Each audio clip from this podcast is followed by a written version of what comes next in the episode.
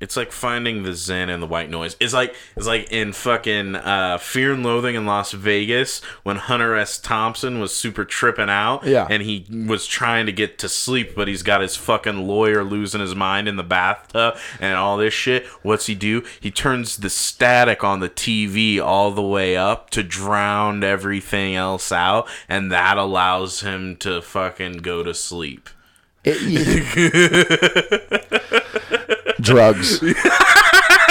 Only the people. Yeah, you're right. You have to have a unique set of experiences to understand what I just said. But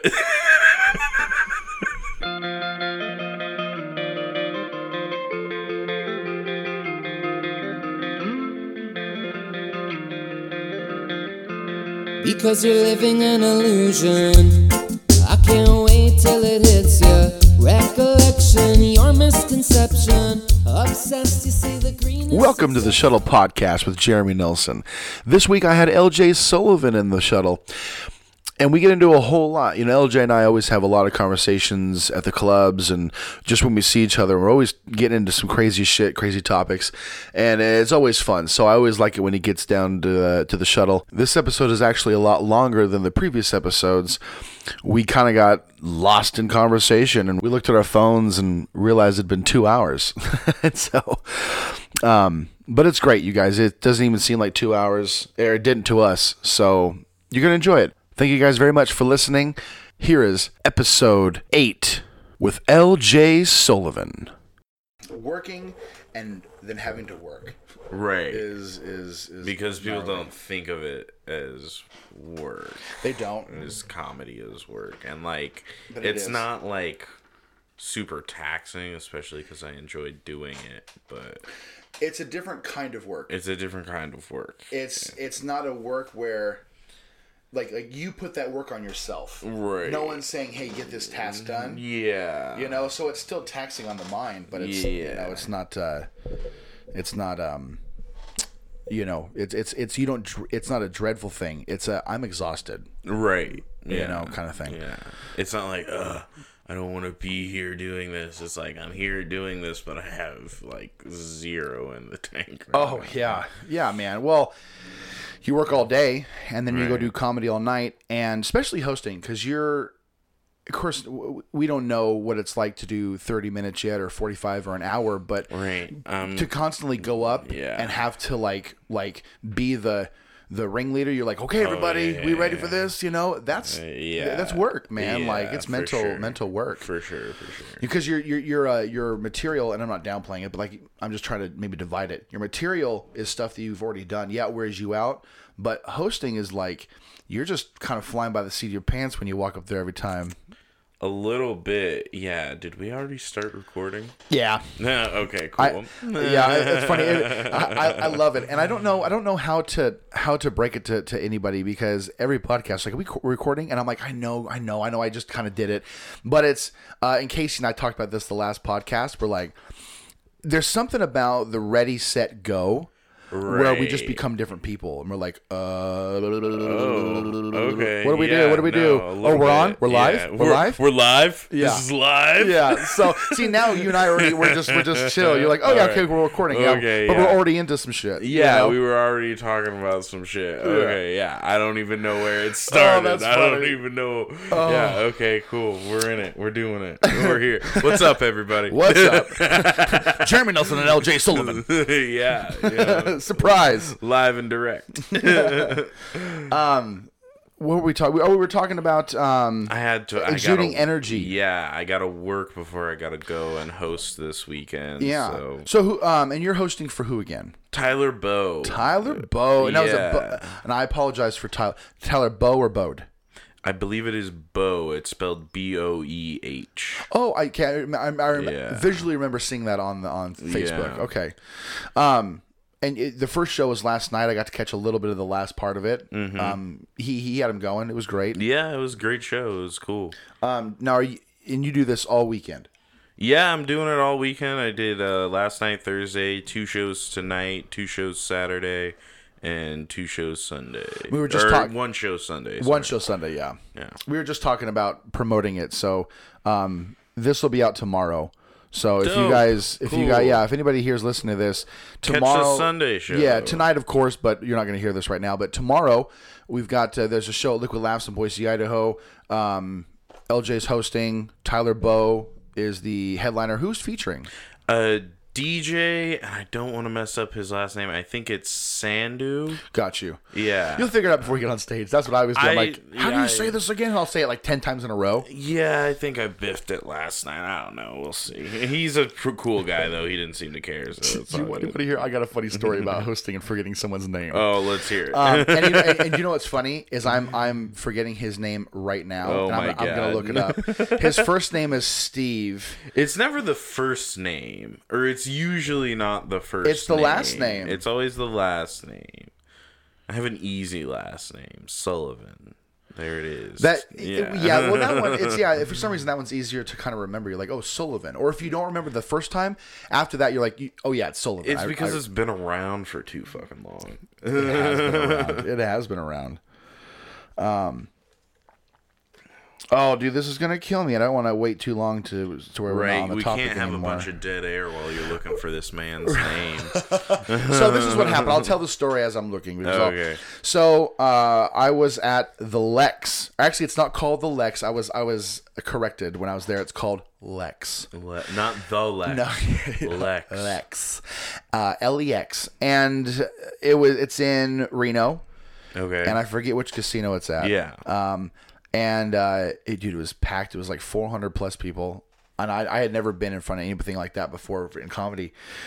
And and the me and Sean Peabody get there, and and the the promoter is like, "Hey, uh, we have a feature act coming in. It's going to be Steve something," and he's like, "You remember him from Seinfeld?" And I'm like, "Oh, who is this?" And he's like, "Yeah, the guy that always stole Seinfeld Seinfeld's jokes." And I and I I wasn't a big I wasn't a big Seinfeld watcher. Uh, not that I don't like the show. It just I just never got it never got into it. Right. I can't remember that character right now either. But I do remember that uh, in the show, Jerry had like a rival that he really didn't like. He had a few rivals that he didn't like, but there was a specific, like a comedian rival that he didn't like. Yeah, it was he because the guy was always stealing his jokes. Right. Um, and I think there was one time he was like trying to get Jerry to go to lunch or something with him, and he's like, "I don't want to go to lunch with you. You keep stealing my jokes." I think I remember that. I vaguely remember that. Like you, not a big Seinfeld person. Yeah, and I know it's great and everybody loves it. Oh, everybody loves Seinfeld. I love Seinfeld. I just was young, Yeah. and I I haven't like sat down and watched it front to back. Seinfeld would always come on when my mom would get home from work.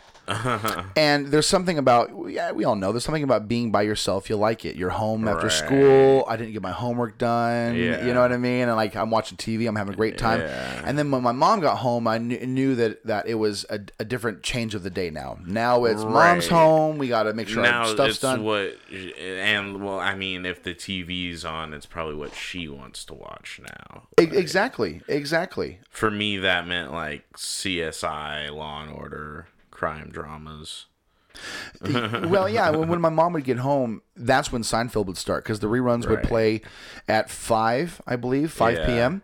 And that's when my mom would get home. And so as soon as like she'd be pulling into the driveway and it started to get dark and stuff, I'd hear the ding ding ding ding, and I'd be like, oh god. And and, and, and, and I make it sound like I just didn't want my mom to be home. That's not it. But I was a kid and I was like, oh, I don't want my fun to be over by myself. right yeah no the vibe Yeah, it changed, and so I just, ugh, I just never, I never, I always had that that connection with it, and I was like, I don't, Yeah. I just never really got into it. okay yeah Um, respect respect. Okay, we're- I'm, I'm gonna edit this next part out because I need to fucking find this.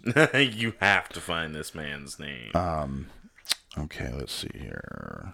I'm sorry, I'm, I'm, I'm fucking really you're going for it. googling him now Yeah, he's. I mean, he's he's great. He's been in a bunch of stuff. Um, is it Steve Fire? Steve Hytner. Steve. All right. Oh, this fucking guy. yeah, he was the one always stealing Seinfeld. Okay, so That was we're- gonna fuck me we're up if I back didn't find in. that. We're back in. Oh, Jay has edited us I just spent three hours googling that fucking name. into the podcast. He has worked with the one, the only Steve Hytner, and fucked up his name. I guess Yes, he yeah. was on Seinfeld, ah. and Jay fucked up his name. I did, I did, and I, and I, I forgot it again, and I took. oh my god! You time to just had Google to. Google it. Yeah, we spent twenty minutes trying to figure out this man's name. He's so I this podcast better not be on his radar. Oh my god, I know. Well, he's gonna be like, wow, you fucked my name up in front of 400 people, people, and, then now he's just fucking my name up just cause. Yeah, just So Steve Hytner. So if you guys don't know, just look him up. Steve Hytner. He he's been in a bunch of stuff because I didn't I didn't know his name oh yeah, he's been in a bunch of when he showed up. I was like, oh, Oh, shit. oh fuck. Yeah. And then um so uh and he he featured for at the show and so I I open the show and I do my stuff and then I'm like, are you guys ready to keep this show going? Blah blah blah blah. And and I forgot his last name and I went I was like no no no sorry when I when I when I when I brought him on stage I said Steve Hytner and then when I came back and I was like I was like keep it going for Steve. Did you say it like That's that it. though? Yeah. No, see if you had just gone up and been like, "All right, everybody, keep it going for Steve." It's like you know him on a first name, babe, but you were like, "Steve." uh," like you can't do that. like you gotta just be like, "Hey, keep it going for Steve, everybody." Keep it going for my main man Steve. Yeah, there you go. like there's a way to do it. like we're buddies. Yeah. You know? I didn't forget his name. I know his last name, but we're such friends. Friends, I don't ever say I his don't need to say his last name. Yeah, name. yeah. yeah. 'Cause to me, he's just Steve. He's just Steve. We've, I mean- we've known each other forever, me and Steve. Forever meaning 20 minutes ago. yeah, but it exactly. feels like, like it feels like we bowled together growing up. it up. feels like our souls have interacted before. He's my long lost uncle. Yeah. Who steals my goddamn jokes? I Yeah. Stole my fucking jokes. I went up, did six minutes, and then he took my six minutes and did it right after me.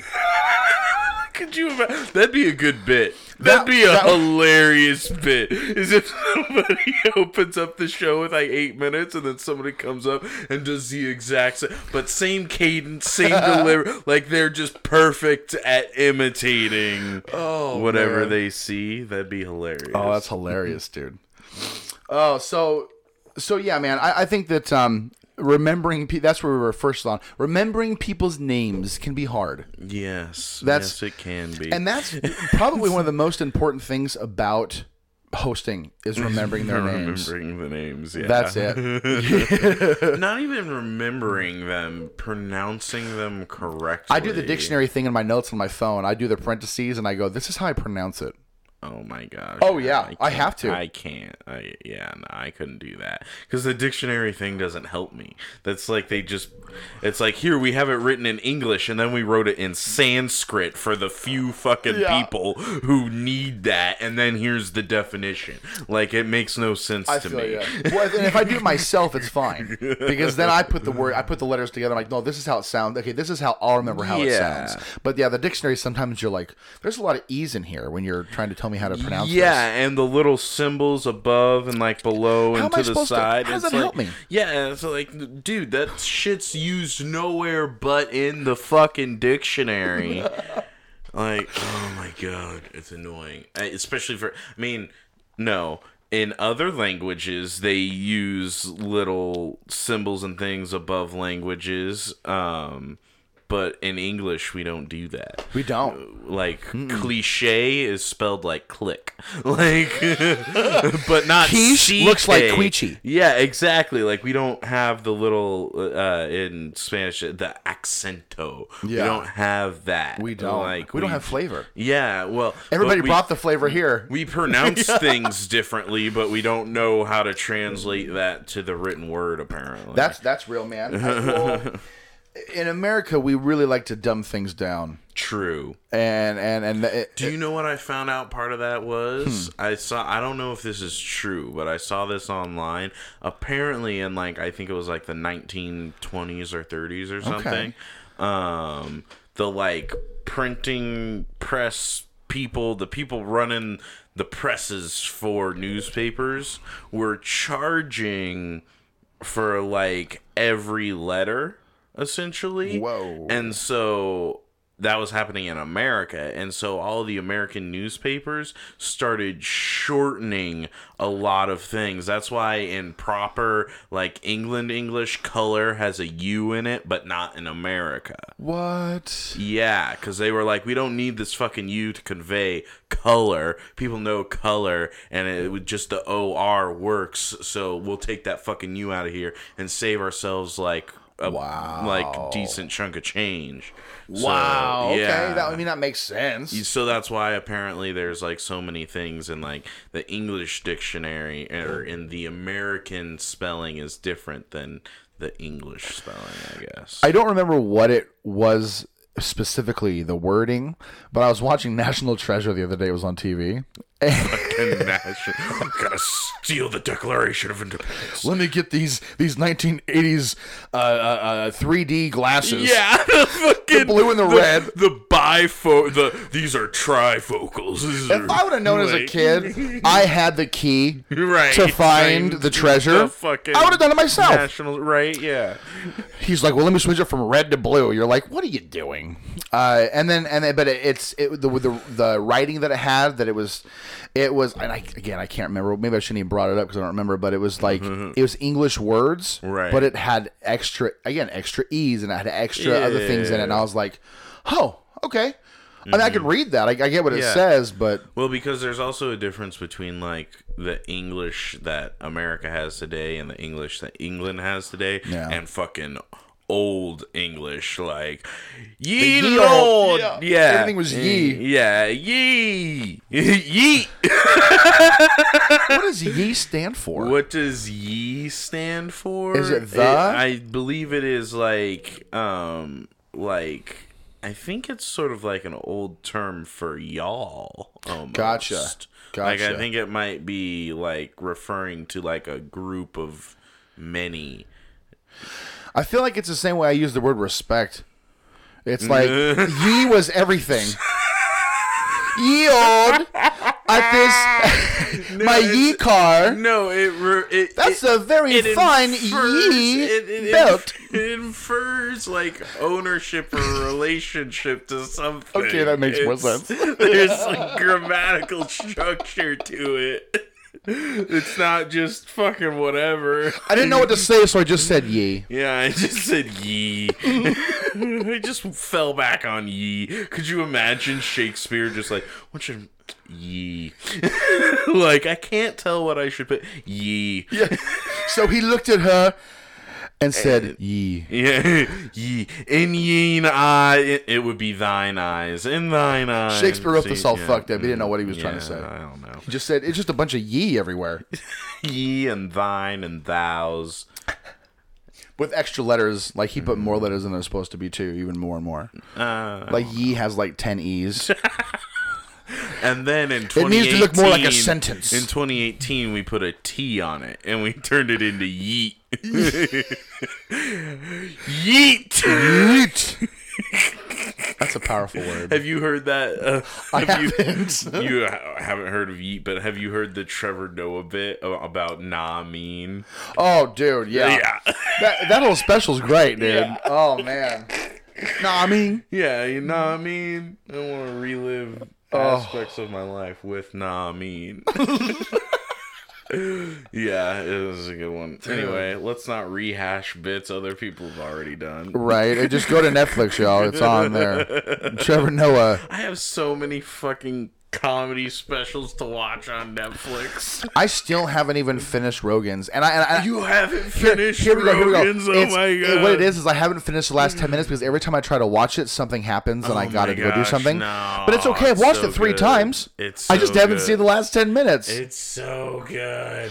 it's amazing, and I still preach it to people. Like, dude, that's a great special. You need to It's fucking watch that really special. good special. Yeah, Um, I just haven't seen good. his closer. I still need to watch Bert's. Um, I think I still great. need to watch fucking Tom's. Um, and Tom's is another one I hadn't finished yet. I love it, and I still tell people to watch yeah. it. But I just, again, for something happens, it's very hard sometimes to sit unless you're just sitting down for a couple hours to watch a movie. If you're like, you know what, I have an hour. Let me just watch no, this special the and something thing. happens. That's why my, the specials are piling up. Is because I won't just start a special. Like I, it's a th- moment where I sit down. I'm gonna like. Yeah. Smoke some bowls. I'm gonna yeah. like eat some food and I'm gonna watch this special. Like that's what I'm doing. Yeah. For like It's a ritual. It's a thing. Yeah, it's a ritual. I get It's- you, man. Yeah, exactly. If you don't have time for the ritual, ain't gonna happen. Yeah, exactly. Yeah, yeah. It- I know exactly how that is. It's um, I'm that way with uh, with nor- just normal TV shows. Like people go, "Oh, did Yeah. you catch fucking this Yeah. season of American Horror Story?" And I go, "You know what, man? I tried the first episode, and I got busy for three weeks, and I just haven't caught up yeah, yet." no, that that's the same thing with me. Is like if I don't. Basically, if I can't do it all in like one shot or in like two quick shots, like I can't, like Yeah. I can't like be watching a thing over several months time. Like I'm not good at that. I, I love I love being able to binge. yeah, that's what I'm saying. Is it's Yeah. got to be bingeable. It's got I have to be bingeable. Yes, Yeah. I have to be in the place where I can binge it. Yep, yeah, exactly. because I want to binge a lot of things, Right, You know, but I, yeah. I, I just I got to make sure I got time, Right. you know. And I actually I like not having time. Uh, I, I spent a lot of time, a lot of years having time, Yeah. and uh, sometimes it get a little depressing. right. You know what I'm saying? yeah. so it's Um, it's it is kind of nice to not have time. I don't know. I'm kind of in this transitory period where it feels like I'm going from having a lot of time to not having as much time. Yeah. And I don't like it. Yeah. I- my favorite thing to do is be lazy. My, My- oh. favorite thing to do. Sing is to me, bro. Sing to me. fucking Sit around all day and Mm. not have to really do anything I don't want to do. When was the last time I showered? yeah, Like, dude, I feel you, just dude. fucking, chi- like chilling on a level that most people have never chilled before. Like that's my favorite. If people. Walked in on you, they'd be they'd go, "What the fuck, LJ?" Like, and you're you like, don't "This have is anything to do. Yeah, no, I designed it this way. Yeah, this no, is what I'm doing. I've assigned myself things to do, and I'm doing it right yeah, now. Yeah, exactly. Like my Oh. favorite thing is to be lazy. But Oh. you can't do that. You can't do that and survive in this capitalist hellscape. No, no. And let's be honest, you probably couldn't do it back in the day either because you'd be farming yeah, and no, fucking. yeah, you would have to farm for food. This is probably the only time in know. human history I where we've been able like to be this I, lazy. Here's the thing: is if you there's I watched a documentary. People who live like old hunter gatherer ways, they actually have a lot of downtime. Really? They do. Interesting. They have a lot of like relax time, but like they fill it with productive things like they're weaving like rope or something. But like a lot of times they're just like chilling, talking, bonding with the tribe, and it's like because yeah, you got to go gather food and you got to go hunt, but how often are you you're going to do that for like a few hours and then it's done. And now you've secured the food and you have enough food food for maybe a few days before you have to Mm. go out and do that again. So what are you gonna do? At in the fucking village you occupy yourself with like maybe there's a dude who makes like bowls out of clay or whatever but like he's doing that sitting there talking to the dude who makes rope and they're just like chilling. Yeah? and so like they're like they're doing things but they're also kind of just hanging out like I don't know. I never thought of it that way. Yeah. You know, man. I think I think It- you're think onto it. something there. Think It's- about it. Like uh. we think of it as like, oh, you would constantly be struggling, and it's like, well, maybe at first, but after a while, like they get it down and they figure it out, and then they're really happy because they're just trying to survive. Super happy. They're not trying to buy a flat screen. Yeah, They're not. They, they don't need to work extra hours. It's so never about it what they don't life. have. It's like once they secure the few things that they do need, it's like, all right, cool, we got everything we need. Let's kick Damn. back. And it's like, wh- whereas in our society, it's like you never have everything you need. There's always there's always more. There's always more. There's always another thing you Abundance. could fucking have. There's always another thing to grind for. And like. I don't know. I feel like we get caught up. That's a yeah, man. No, that's. uh I think I think you hit it on the on the head, man. I, I now that you explain that to me, I I, I agree. I Yeah, think I don't um, remember what documentary it was that I saw that explained that, but yeah, they were looking at like one of the few like remaining indigenous tribes in the world, and it was like like a these people are like pretty like happy and laid back despite having to like constantly be on the edge of survival. Yeah. And B they were like these people are incredibly fit and healthy looking.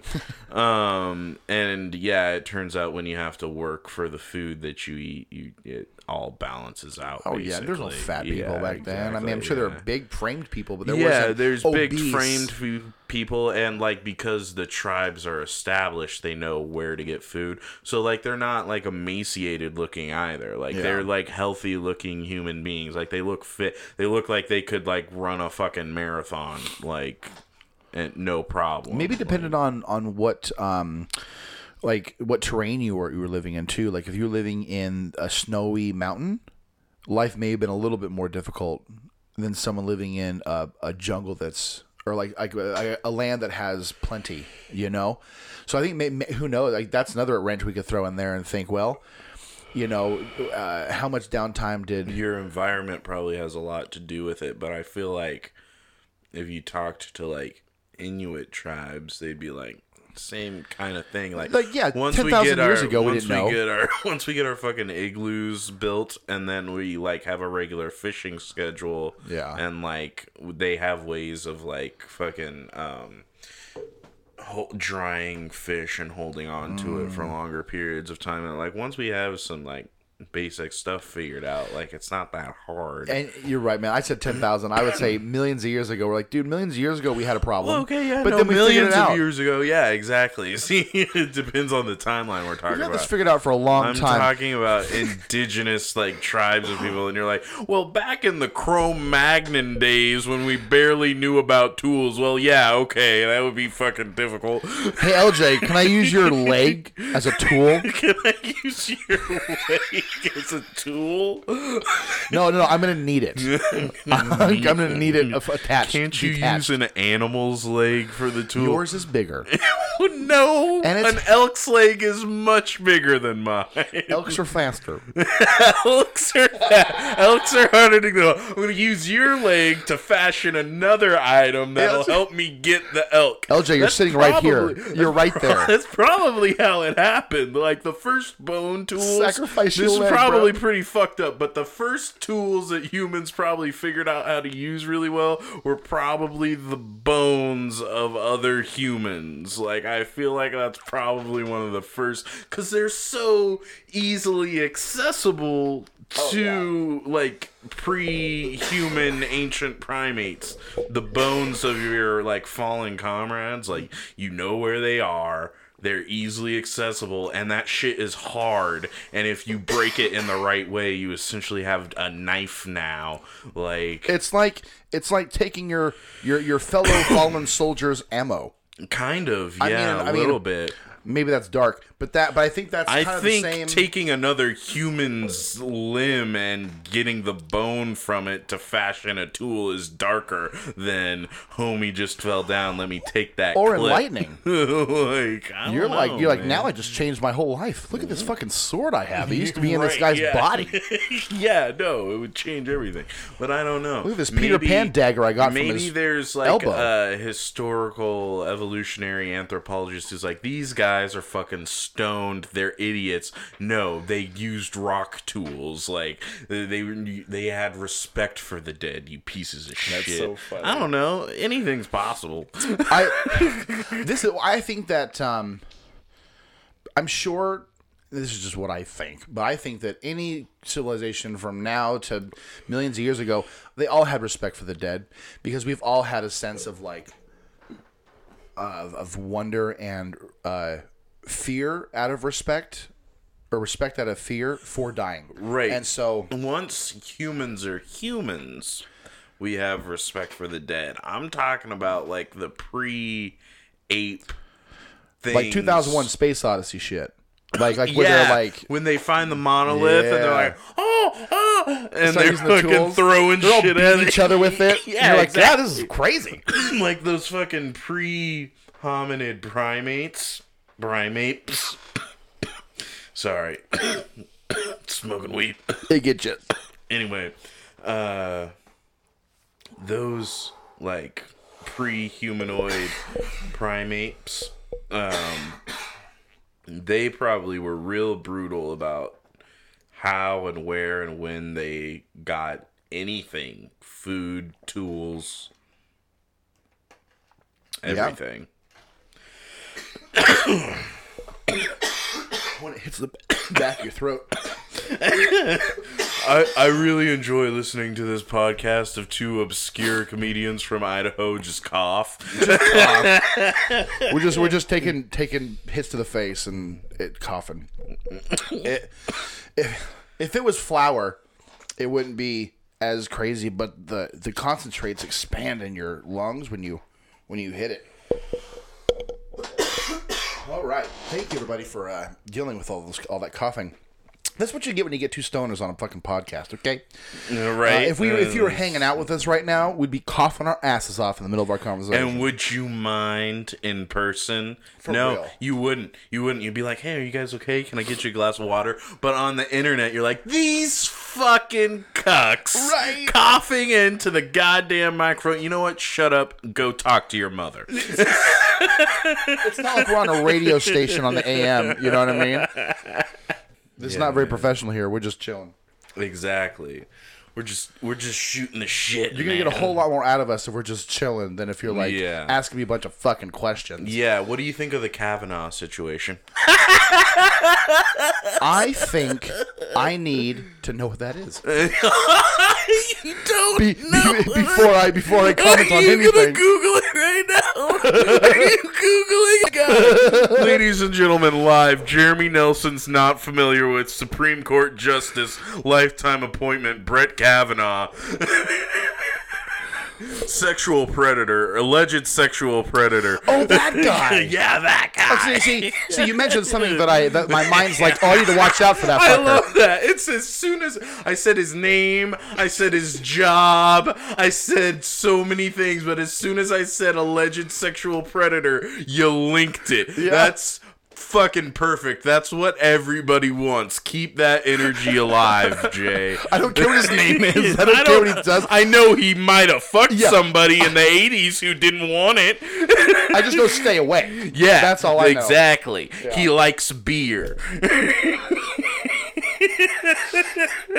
yeah, I.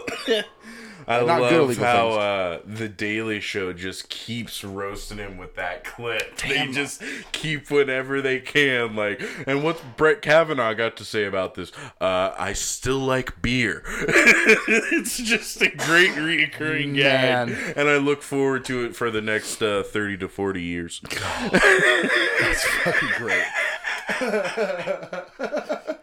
Can you imagine he's an old fucking man?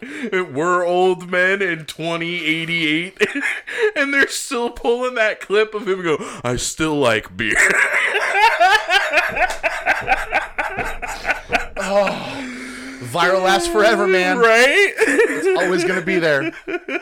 Oh man. It's gonna get buried underneath like 12 other memes yet to come. Yeah. And they'll all be mashed together because that's how the internet works. Like, you see shit from like 2007 mashed with something from like last month. That's just Yeah. memes. That's meme culture, everybody. I love memes.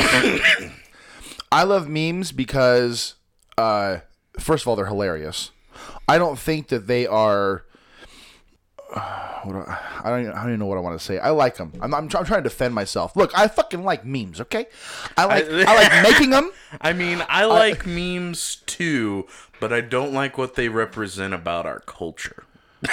Is that fair? You know Is what? that- You, you just put the pieces together in my brain. What I was trying to say. Yeah, I don't. I like- don't like that it's a huge thing. I think that it's hilarious, but I, I would love it if it was more of a subculture. right, which it was at one point in Yeah, time. everything was, I guess. Yeah, uh, yeah. It's just that subculture got blown up, and everybody's got a piece of it now. Mm-hmm. Same thing happened with hippies. That's why, like, you still see some of them around, but it's like also a lot of people can claim to be a hippie without really Exactly. being a hippie. Yeah. Same thing with like um I'm trying to think of other I mean hipsters kind of that's happening too also like so many people have been called hipsters who aren't really hipsters that it's that started to lose its meaning. It uh, it totally has. so I, you know, I first of all, I didn't really even know what a hipster was, like like like exactly. I knew what they looked like, but I didn't understand like what's their what's their point of view. Like I like. I, I, I well, this is what I always thought a hipster was. A hipster was a person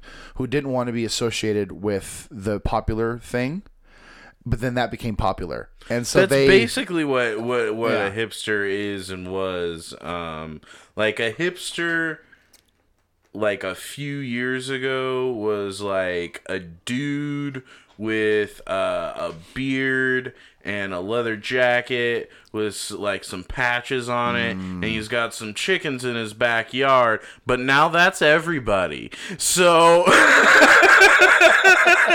so that dude is now doing some other crazy shit like he's like and then it became flannels and then everybody started doing that i don't know like the trends like they go in a sort of a circle you know oh they definitely do. I remember So- being in seventh grade yeah in 1996 and 97, and bell bottoms were coming back. right that was probably the first time I realized, oh, okay, things It's will that whole, always like- come back.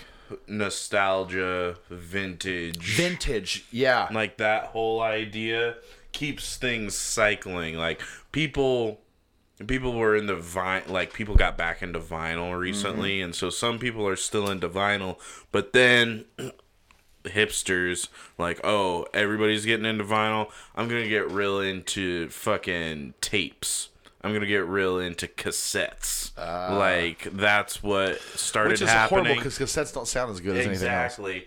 Um, but then Guardians of the Galaxy happens, and now everybody's into cassettes. so now what crazy. happens? People go back to CD. It's a cycle. That's People nuts, like man. cycle through the nostalgia. And what's weird is like it, the cycle keeps getting tighter and tighter as technology keeps expanding faster. And It does, man. Everything's everything's digital, bro. Like people, people, people can be nostalgic and they can want to have vintage and watch fucking VHS movies and shitty fucking definition.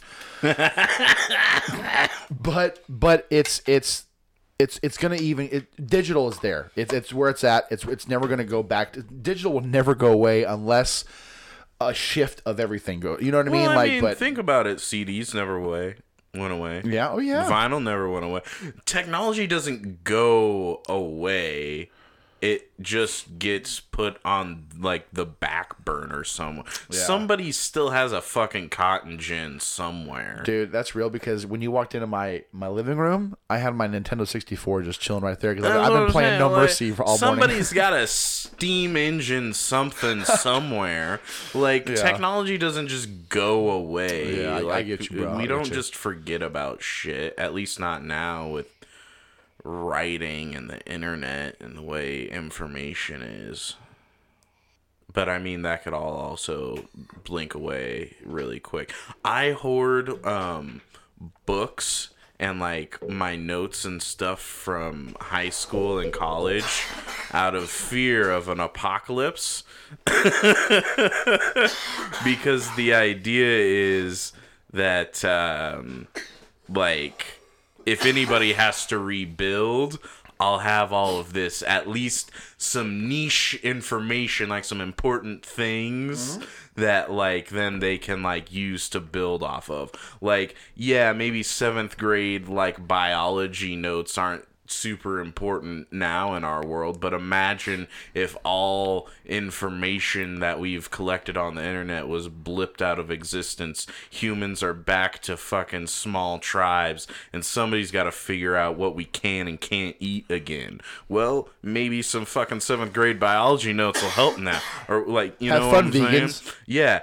And so, uh, like, I keep a Bible on my bookshelf, not because I'm super into the Bible and believe the Bible, but that's one of the things that, like, that's a, kind of a, th- more than anything, it's a good record of history, Yeah. the Bible, if you know how to dissect it. Mm-hmm. Like, it's a good, like, this stuff was happening in Egypt and blah, blah, blah around this time. Like, it, it's a decent history if you choose to look at it that way. parts of it a history, right? Yeah. Other parts is like is like the Odyssey. Yeah, kind of. You know what I mean? Like a, a little bit. I know I'm not trying to get crazy on Some it, of it's like poems about lessons on how you should behave, but also some of it is the King Hammurabi the second issued a decree in the year blah blah blah Yeah. that stated such and such, like which Yeah. is like kind of important. Um, it is. Hammurabi's code is a big thing. Hammurabi's code, uh, it's an eye for an eye. If you didn't know. Oh, I, I had no clue. Yeah, here's the crazy thing. A lot of people, unless you like study history or philosophy or something like that, um, eye for an eye, like today, sounds real brutal. And that's because we're post Jesus, which is all turn the cheek. Um, But before Hammurabi, there was no sense of equilibrium. Somebody somebody looks at your wife the way you don't want them to oh burn down their whole farm and end their bloodline. Like no no no no no no no no you No- can't no do that. no need. eye for an eye. If somebody steals from you they you cut their hand off. You don't kill them. Yeah. like so it sounds absurd to us now but it was actually reasonable at one point in time. Like no you can't end somebody's entire like kill them their children like just because they had a small transgression against you. Like we gotta we gotta equal things that we're a, we're working for a society here we're trying to be civilized It's, not just you and your family. yeah, exactly. It's all of us in It's the- all of us in this fucking city. A city's bigger than a village, you idiot. I promise if we live together in harmony, it's gonna be great. yeah, exactly. Um, yeah, and then like a few thousand years later, Jesus was like, you know, that eye for an eye thing, it was good, but really, you should forgive. You should turn the other cheek. Yeah. And we're still trying to figure that one out. Yeah. we're all we still because we still want to fuck some shit up. we all still want to fuck shit up. Yeah, we're all still on that eye for an eye shit kind of. I I like that. Now I'm I'm not a, a very violent person at all at all, but um I the concept of It makes more sense. it does make more sense. especially because it's it's reinf- it doesn't necessarily make more sense on like a higher level of thinking where the turn the cheek thing makes more sense but the reptile brain that you have responds really well to that like you fuck me up i fuck you up yeah that sounds Yeah, good that, that makes me sounds feel like- good. Mm. yeah exactly like so like it's just hard to defeat that especially uh, it's hard to win that battle on an individual level let alone like a oh, societal man.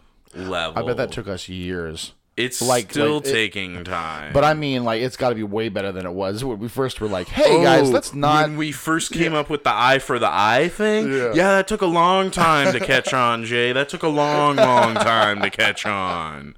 That took the the Genghis Khan hadn't heard of that one. I'll tell you that much. like it took a Oh. minute for everybody to get on that same page. Man, that's crazy. So everybody to get on the forgiveness page is probably going to take a little while too. yeah. Well, it's uh, like the eye for an eye is great. I do like that. I don't know about cutting someone's hand off because they stole from me. I'm like, you steal from me, I'll steal from you. See, yeah, I don't know. I don't know if I'll a- steal your your like limb. That's just sort of more of an ancient understanding of what balance is and means, but yeah, Yeah. it's just kind of yeah. I agree Yeah. with you. I agree with you. like, can can I just like like slap you in the face or something?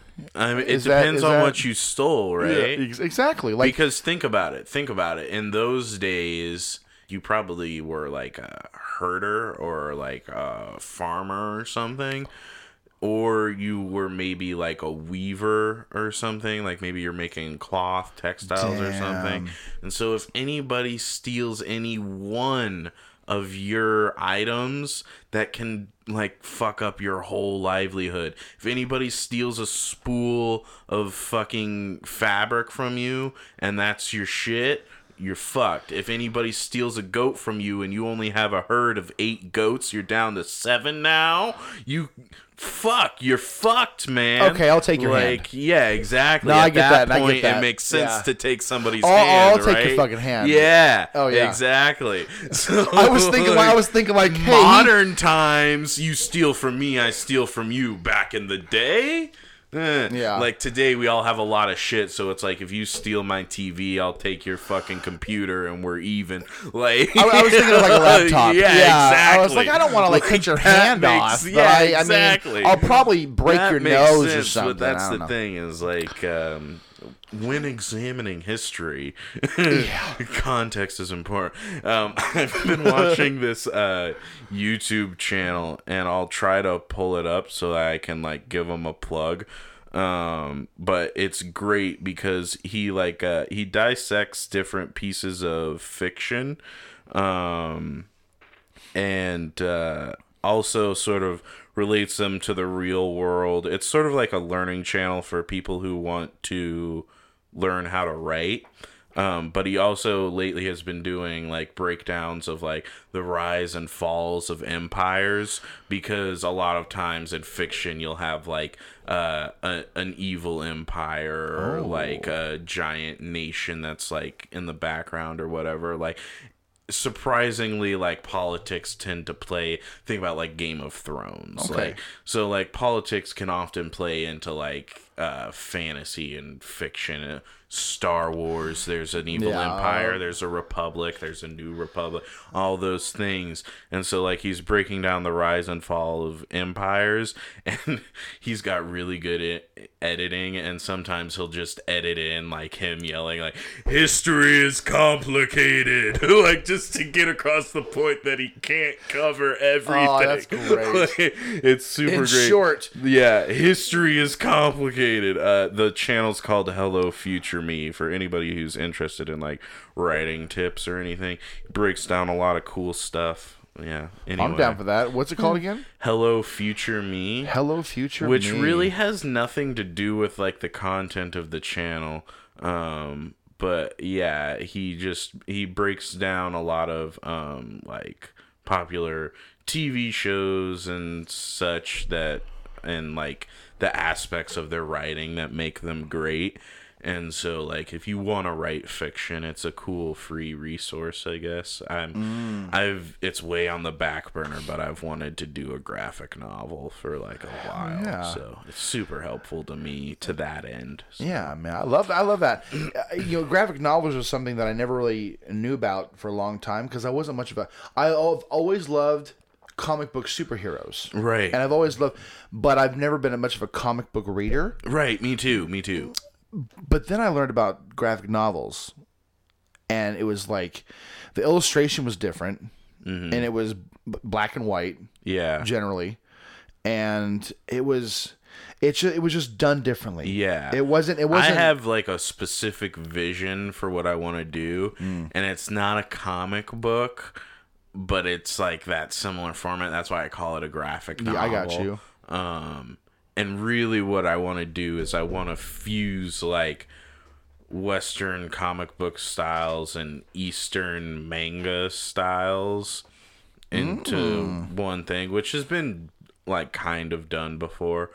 Um, Sounds interesting. but uh mangas are usually way more like long form and they tend to have like a definitive storyline whereas Okay. western comic books are more like serialized stories like Superman doesn't necessarily get a lot of character development. And, well, here's the thing: is like during one writer's period on Superman, he'll take Superman through this arc that then maybe people really fall in love with, and that Superman run is beloved. But then uh, inevitably, another writer comes on to Superman, and it's like, well, all that is kind of pushed to the side and then it's like a kind of like a restart on Superman and sometimes more literally than others like sometimes they reboot the whole universe and they we got to do a new origin story for Superman even though everybody knows the goddamn origin story for Superman like so that's like the western like the thing with I feel like western comics is they're like sort of like meant to exist in perpetuity whereas like mangas from the east sort of some of them do that but a mm-hmm. lot of them eventually come to a definitive end okay. and so i don't know i just want to fuse both of those styles and so i'd probably put out like sort of thick graphic novels. Hell yeah. But there'd be a few series of them. So it'd feel kind of like a comic book where you're reading multiple pieces of a story, mm-hmm. but those pieces would be much meatier, much much more would be going on in each novel. That's why I choose the term novel than in like a, a comic book, you know. I just thought of Pulp Fiction.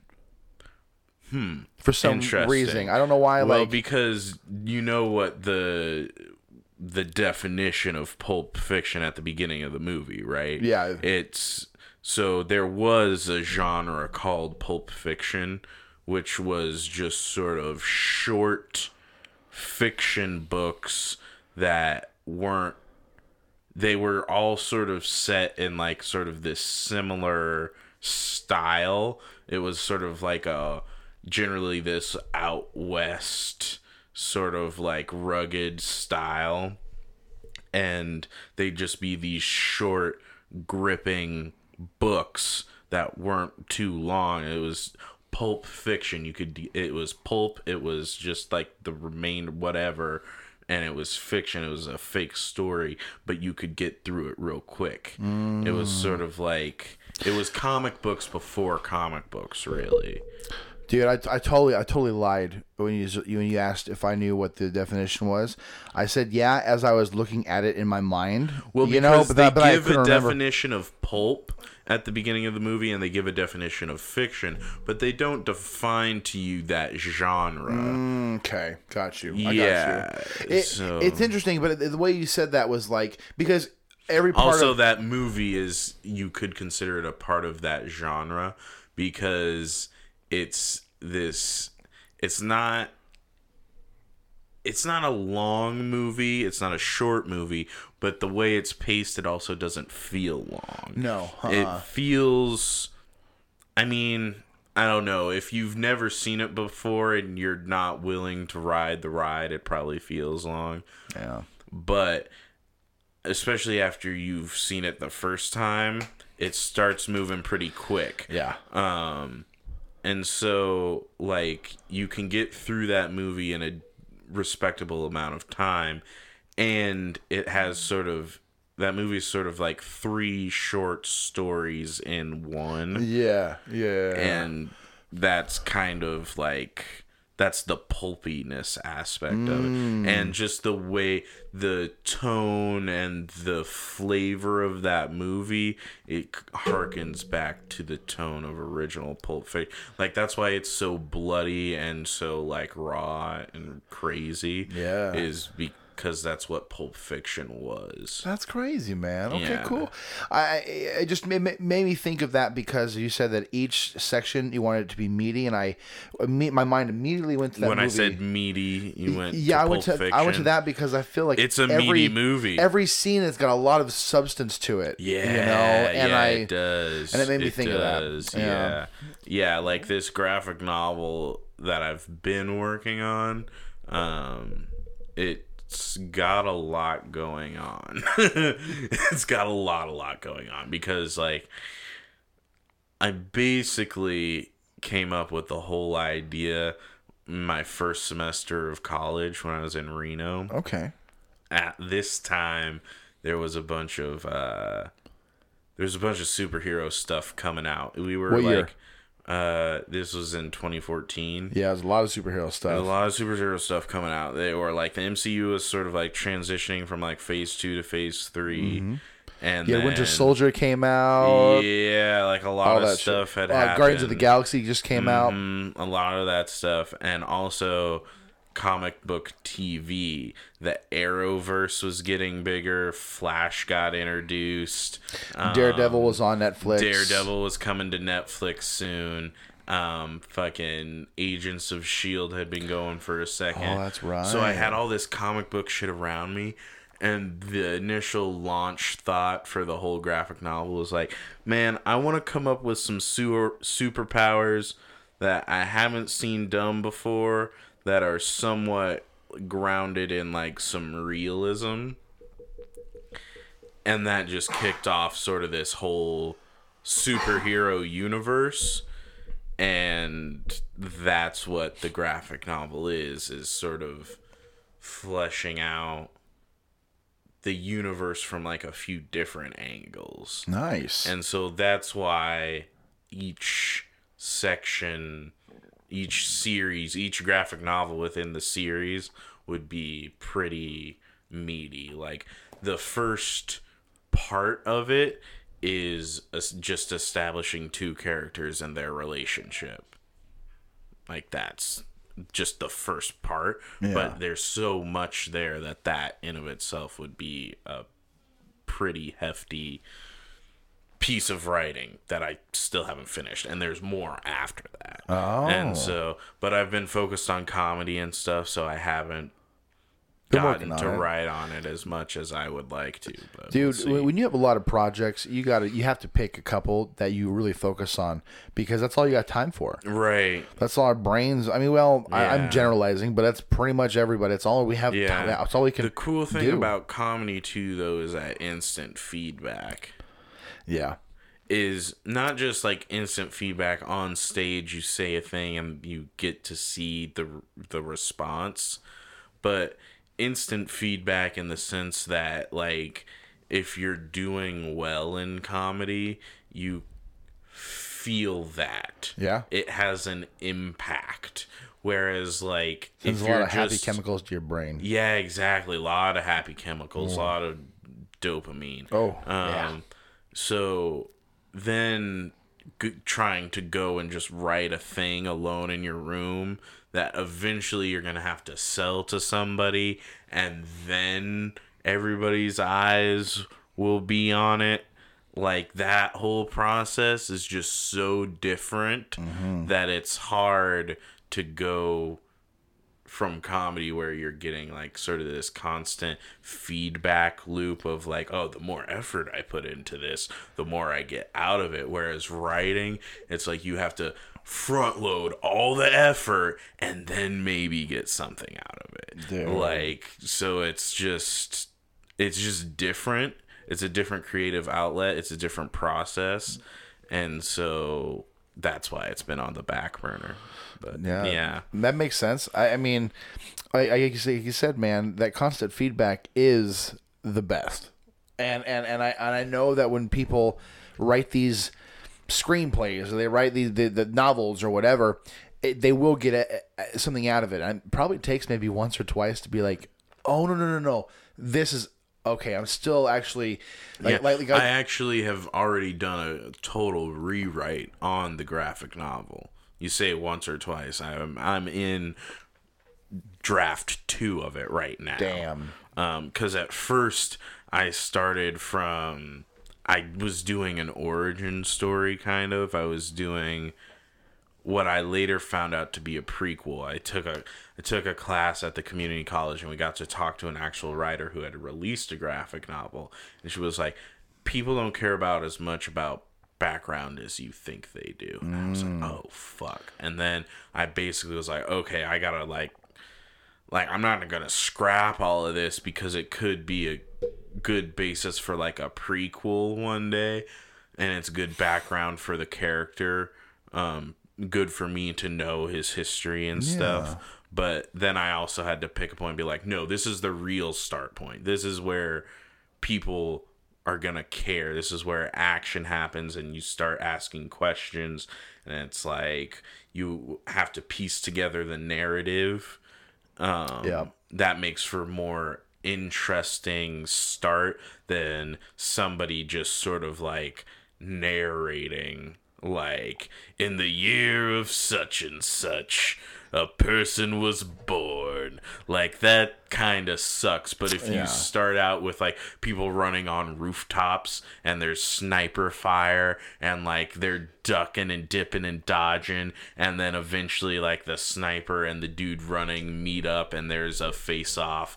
and like now, now people are like what the fuck is going on? Like I now- gotta- I gotta what I gotta figure this out. Like it's an ex- uh, you give them like an exciting opening where you're showing a lot but not telling a lot and they get a lot of questions.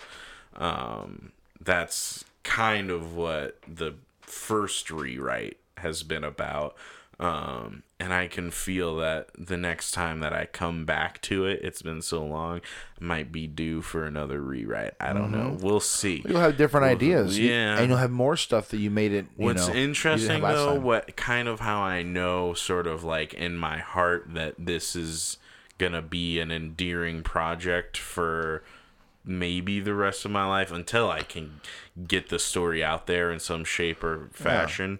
Um, it's the characters just keep coming back to me. Yeah. Like even though I'm doing other stuff, I keep thinking about like the characters and their development and them in the world and stuff. And so it's like I can tell like okay, this is like a thing that I need to get out, but it's just going to take some time. Yeah. Well, and your views are going to change on things. Your outlook on life and how people live in their life are going to change. If you wait, I mean, even two more years. I mean, I'm not. You could wait a year, but I'm just saying. Let's say two two more years, and you, you get back into it. You're going to probably read what you read, and not that it's bad. But you're going to be like, oh, but now I now I understand this about this or this about just because Right. you're growing as a person too. Yeah. So you're going to write them differently mm-hmm. or or more advanced I than think your. the more the part where that would be most true would be for like relationships between characters. I think Yeah, there you go. understanding of relationships um, will change more as I get older. Um, What about how people have their outlook on how they how they see the world as they get up in the morning? That'll change too. I guess so. Yeah, probably. The sort of like the theme of the story, the sort of background theme that people aren't necessarily I don't want to beat them over the head with. Yeah.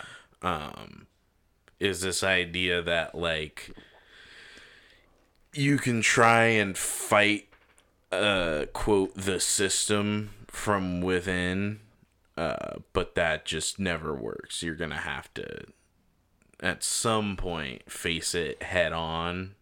Uh, Yeah. That's kind of the f- real sort of at least the first big theme of the whole thing is like because yeah Yeah, man. just- so it'll be interesting because part of the idea of the story is that the characters sort of lose their way Mm. um and yeah given a few years i might be able to write that better Yeah, I think so. I mean, I think I think uh, it depend, dude. If you if you literally like, let's say let's say ten years. oh fuck But I mean, I'm just I'm just putting a time limit. Let's just say right, Right. Because that's that's a significant amount of time for so you to, for you to live life. I would be 32, almost 33. You'd be young. Fuck you. You'd Man, oh my god. Ah, that's, that's- crazy though to, for to, for you to put it in that perspective for me. For you to be like, you still got 10 years and after that 10 years, guess what? Still young. Like, Yeah. Oh, what? Yeah. Isn't that crazy? What? like, like you're you're relatively young because you're not you're not the young people like like like the age you are right now. I'm not that age for sure. I'm not. I, I, I Mm-hmm. Right. obviously, but I'm not like that. I'm definitely not in that bracket eh, for Right, sure. yeah. but Below 25. y- exactly, I'm not. but I'm also not like. I'm not not young. Like 30s is your, is your Right. prime. Like yeah, 30s that's is when, true. You know, That's true. You can also still really get shit done in your 40s. Oh, dude, Like, yeah.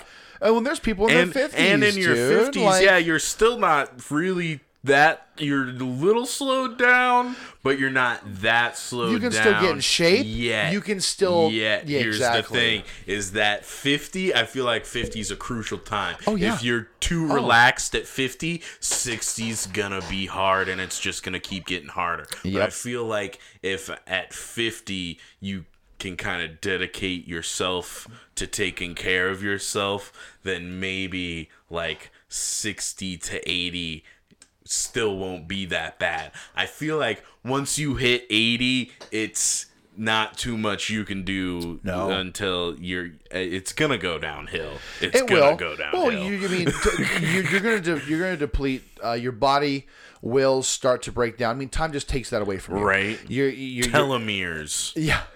For those of you who don't know, on your genetic code, the sequencing, there's a thing called telomeres. It's essentially your genetic clock. Those little bastards kind of disintegrate given time, and once they're gone, you're done.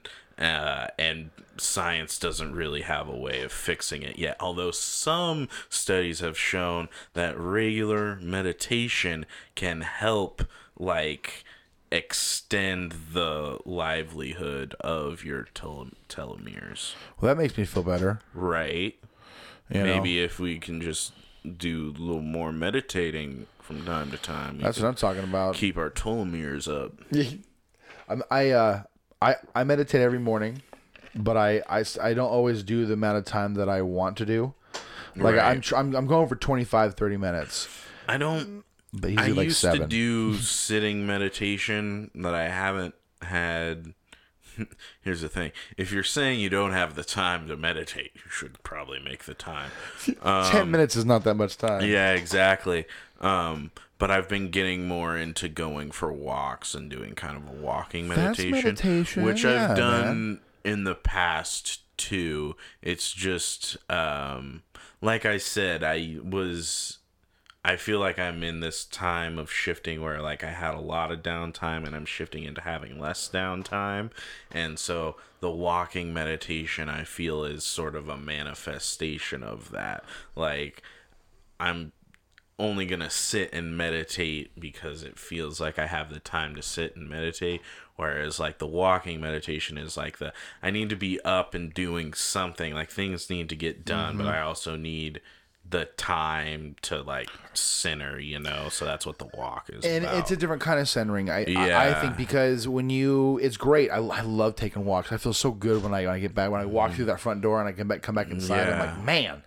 But uh, I, I think it's a little different because when you, Oh, it's for sure different. but but I like I like the it's both, sort of but it's different. It's sort of like walking is sort of like swimming in the ocean of your thoughts. Mm-hmm. So it's good to do some laps now and then, but regular meditation, when people think of meditation, is like floating in the ocean of your thoughts. Yeah, yeah. And not getting freaked out about the fact that it is a literal you have an infinite well it, it within you and like you could fall could- in you could drown in it. You could but you can't let that get to you. Like you it's like literally if you were floating in the ocean are you gonna think about the fact that there's a deep giant abyss below you and a monster could come and fucking end you right now? Or are you gonna enjoy the fact that you're floating on your back and the, the birds are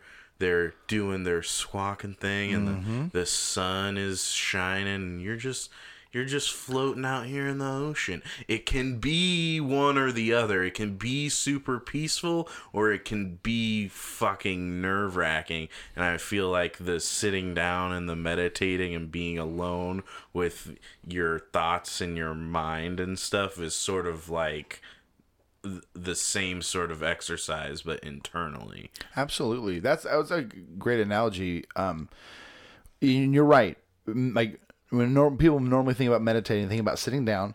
They think about shutting your eyes. They think about your tapestry right here. There For you go. those of you who don't know, there's no video.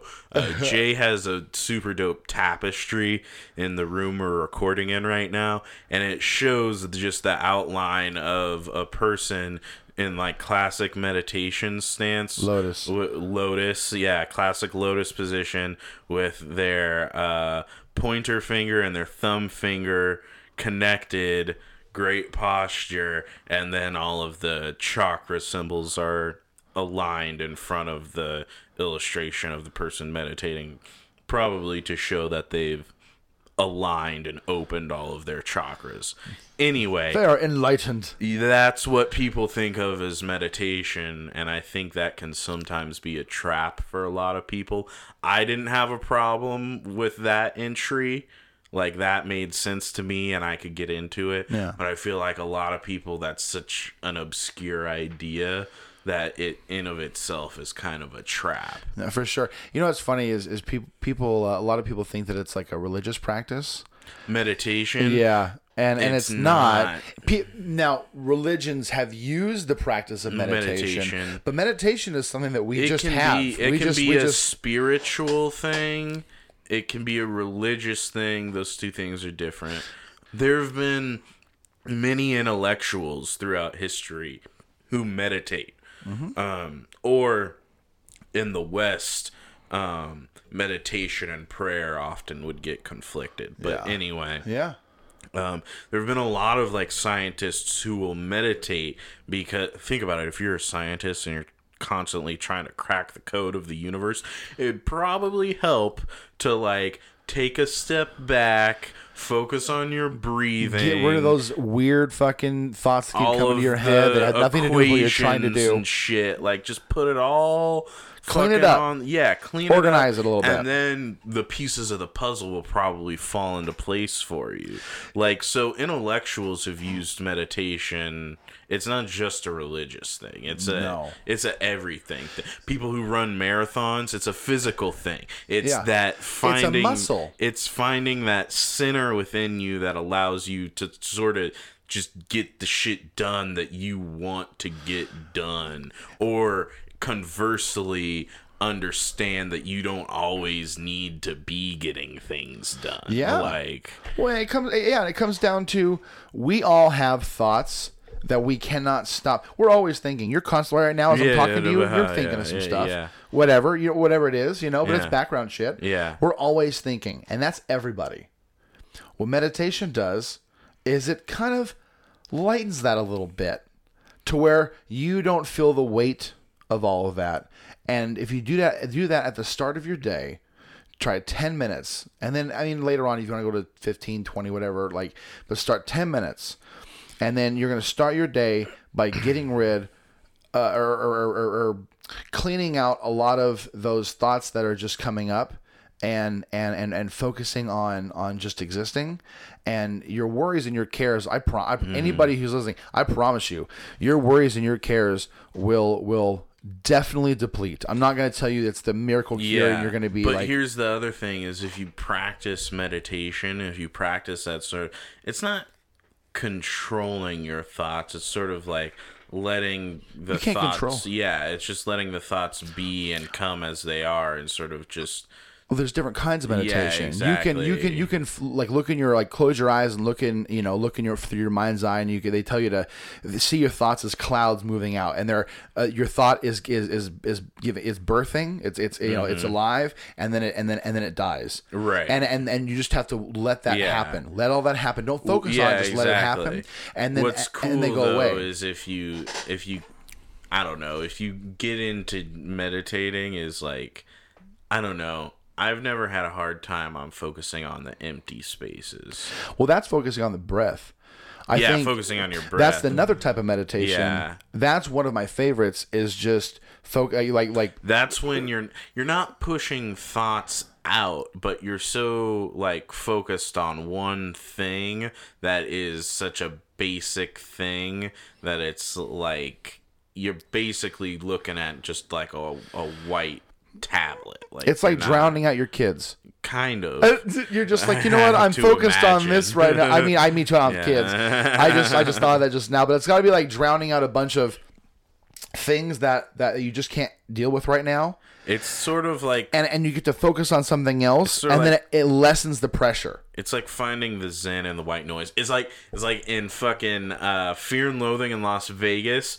when Hunter S. Thompson was super tripping out. Yeah. And he was trying to get to sleep, but he's got his fucking lawyer losing his mind in the bathtub and all this shit. What's he do? He turns the static on the TV all the way up to drown everything else out, and that allows him to fucking go to sleep.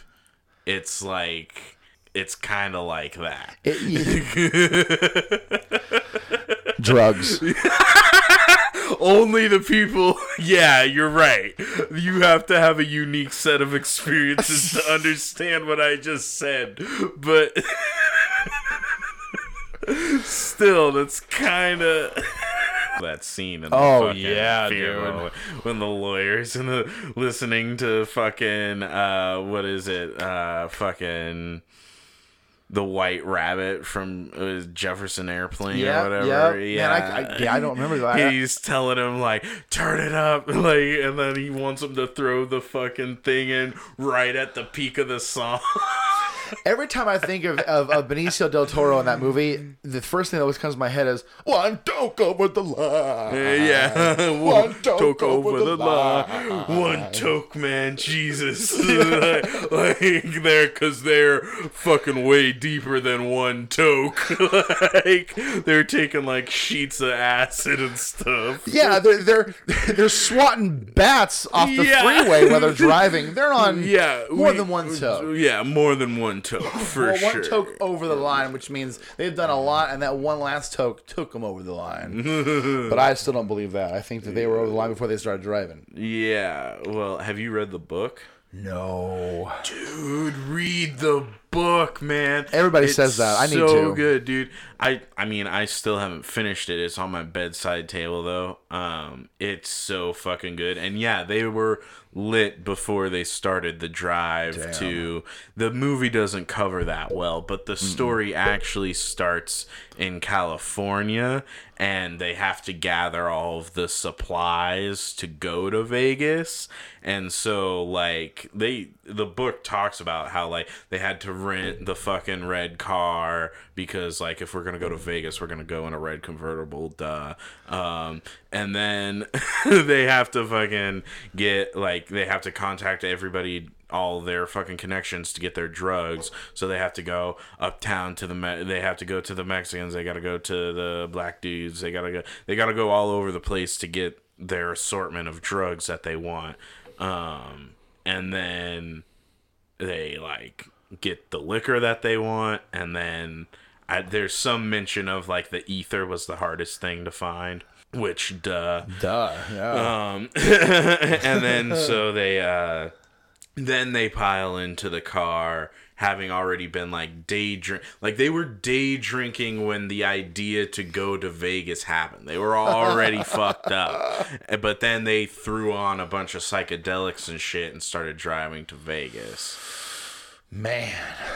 that guy was crazy, man. Hunter S. Thompson, Yeah. dude. No, don't get me don't get me wrong. I when, when you know when I watch that movie, I'm like, wow, what a, what what a what an amazing mind trip to experience, and like you know what I'm saying. Like I'm not Right. I'm not trying to say that like I would do it, but thinking about it, I tried. did you? yeah, it's it wasn't feasible. I did my own version of it, but it was it couldn't be done.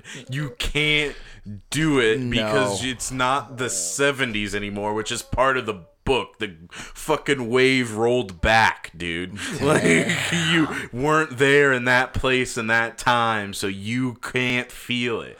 Like That's it's frustrating. intense, But what was cool was when I broke myself of trying to recreate things that I've seen, started having my own experiences. It's like, oh, this is our own place and time. If you go to a music festival now, buddy, you'll have your own fucking story to write. Trust Oh, me. yeah. Like, yeah. yeah, I've never been to a music festival. yeah. Um, but I have been to like like psychedelic shows and like Yeah. and, and taken Fucking psychedelics. 311 concerts. Dude, for real.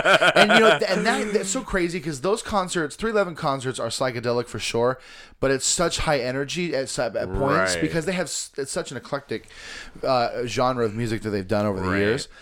But it's no matter what they're doing, it is mesmerizing. It is very psychedelic. I've never taken psychedelics at a 311 concert, I which is weird. I've seen them Yeah. 11 times. Oh, And I, and I've I've never. Um, but but uh, I saw Sound Tribe Sector Nine a few years ago, Oh, dope. and I I uh, I had ta- taken some LSD, and that was. I don't want to say the best concert I've ever been to because dude, I've You were on LSD, so your perceptions were a little E- bit. Exactly. but their music is like very accentuated for that type of vibe. And and so I remember like standing like at some point I just ended up standing right up front and I just leaned up against the guardrail and I was just watching them. Like just just, you know. Um and that was that was one of the greatest experiences I've ever had. Dope. One of the greatest experiences awesome, I've ever had. And then when I got home later on, like that mo- next morning, Mm-hmm. they had already had the video on YouTube because this Oh, guy named shit. Jay Marr or whatever, he he records all their shit. Okay. and and and and I bought it. And I was still Oh, I was shit. still fucking in it. And I'm like, I just saw, you know, I just saw this last this night, right? I just, yeah, I did, and now I'm buying it. This is weird. I'm still fucked up, and uh, it was it was crazy. And so I, I had listened to it uh, while I was coming down. I had listened to the whole show that I had just had this amazing experience. Oh, experience that's on. wild, dude. It, it was really, it's really cool, man. And That's um, crazy, man. I best show that I've ever been to. Well, I don't know if it's the best show that I've ever been to, but it's a show that I want to talk about right now. Yeah. Um, because it's timely. Uh, I saw Mac Miller on his space migration tour. He came to Idaho, and not only was it Mac Miller, he had Action Bronson with him. I fucking love Action Bronson. Action Bronson is the shit. And I saw him in like this had to be like 2012, 2013.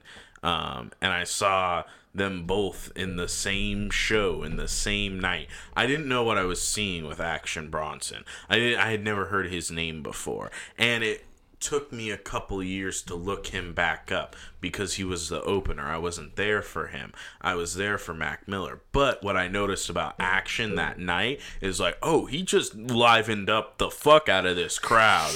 Like, which if you know Action, duh, uh, duh. duh, Action Bronson brought the fucking energy, and like, so like everybody was fucking ready for Mac when Mac That's came so out, cool. and it was such a polished show. It was so good. The lighting and uh, Oh. the way he had the music set up. He was such a true fucking artist, man. I am still not over the fact that he is dead. I don't think I'm gonna be for a long, long time. Like this is like this is my John Lennon. This is my Elvis. This is my Bob Marley. This is my Jimi Hendrix. Like this is it's because it's it's the one that I actually grew up with, you yeah, know. that one hasn't happened to me. Right. You haven't had an artist where like you grew up with them and then they died. Not that I can think of in my in my head right now, but I can tell you wrestlers. See When Eddie yeah. Guerrero when Eddie Guerrero died, Dude, I remember when Eddie Guerrero died. I was just getting into wrestling when Eddie Guerrero died. I remember it was a huge thing. Uh, I like they kind. I feel like they kind of made it a huge thing on the shows, but Oh, it was also just a huge thing for the fans. Um, because I remember because then didn't they spin out of that that whole uh or did they that's not where the rivalry started. Did, maybe they paused the rivalry between fucking Chavo and uh, Rey Mysterio. yeah, I believe so. Did- Something like that. Didn't they spin the rivalry out of that after Eddie had died, or had that already been happening and then Eddie died and they like paused it? I don't remember. Like I said, I was young. The one thing I do remember, because see, I was in the business at that time, oh shit! and so I did keep up on the storylines, but I was really involved in like trying to develop myself. It's kind of like right now, like you watch specials every now and again, but you're really involved in your own material. And Things like that, um, but I remember the the a big thing that was going on. That was a really, really racy, shitty, crazy, weird gimmick where, where because this Eddie's T-shirt said "I'm your poppy" because Yeah. he was telling uh, Rey Mysterio that Rey Mysterio's son Dominic was was his son, Eddie's son. Oh, okay. And it was this weird, like, like, like we know this isn't true. This is just come on. Like I know it's pro wrestling, but we know this is come on now. And it was a really weird. Oh, I said racy. I meant controversial. That's what I was Right, trying to right, come up with. A very right, right. controversial gimmick. And then he died. And then they like Okay. scrapped it or something, and then Chavo was like, Okay. "I'm gonna," and when and they they did the thing, and then they probably wrestled a few times, but they, s- boom, I remember it was done. They're like, okay. they're like, well, that that's we're not gonna even touch on that anymore. That's what happened. All right. See, yeah, because I, re- I remember Eddie Guerrero died, and then I remember, yeah, seeing Rey Mysterio and Chavo uh, a couple of times. I still remember where I was when I got the text. I used to get texts like in the middle of the night from buddies because when you're when you're, I mean now it's different with social media, but Right. like in 2002, three, four, and five, and even six, Right. I gotta get texts from my buddy Dimitri or my buddy Tommy or whoever in the middle of the night, and they'd be like, you know, R.I.P. Eddie Guerrero, and then, Right. and then, then the next day everybody was like, I like, feel like I it. fucking remember those texts too. Mm-hmm. I probably don't because I probably didn't have a phone, but like, Man, I, I had this one guy when I moved to Kentucky. There was this old, well, old whatever. I'll say old. He was an old wrestler. He's probably in his early fifties, and uh, his name was the Real Deal Rod Steele. okay, And and you know he talked like this. He just talked to you, and he was like, "I'm I'm the shit. What are you doing? Fuck you. Fuck All- you."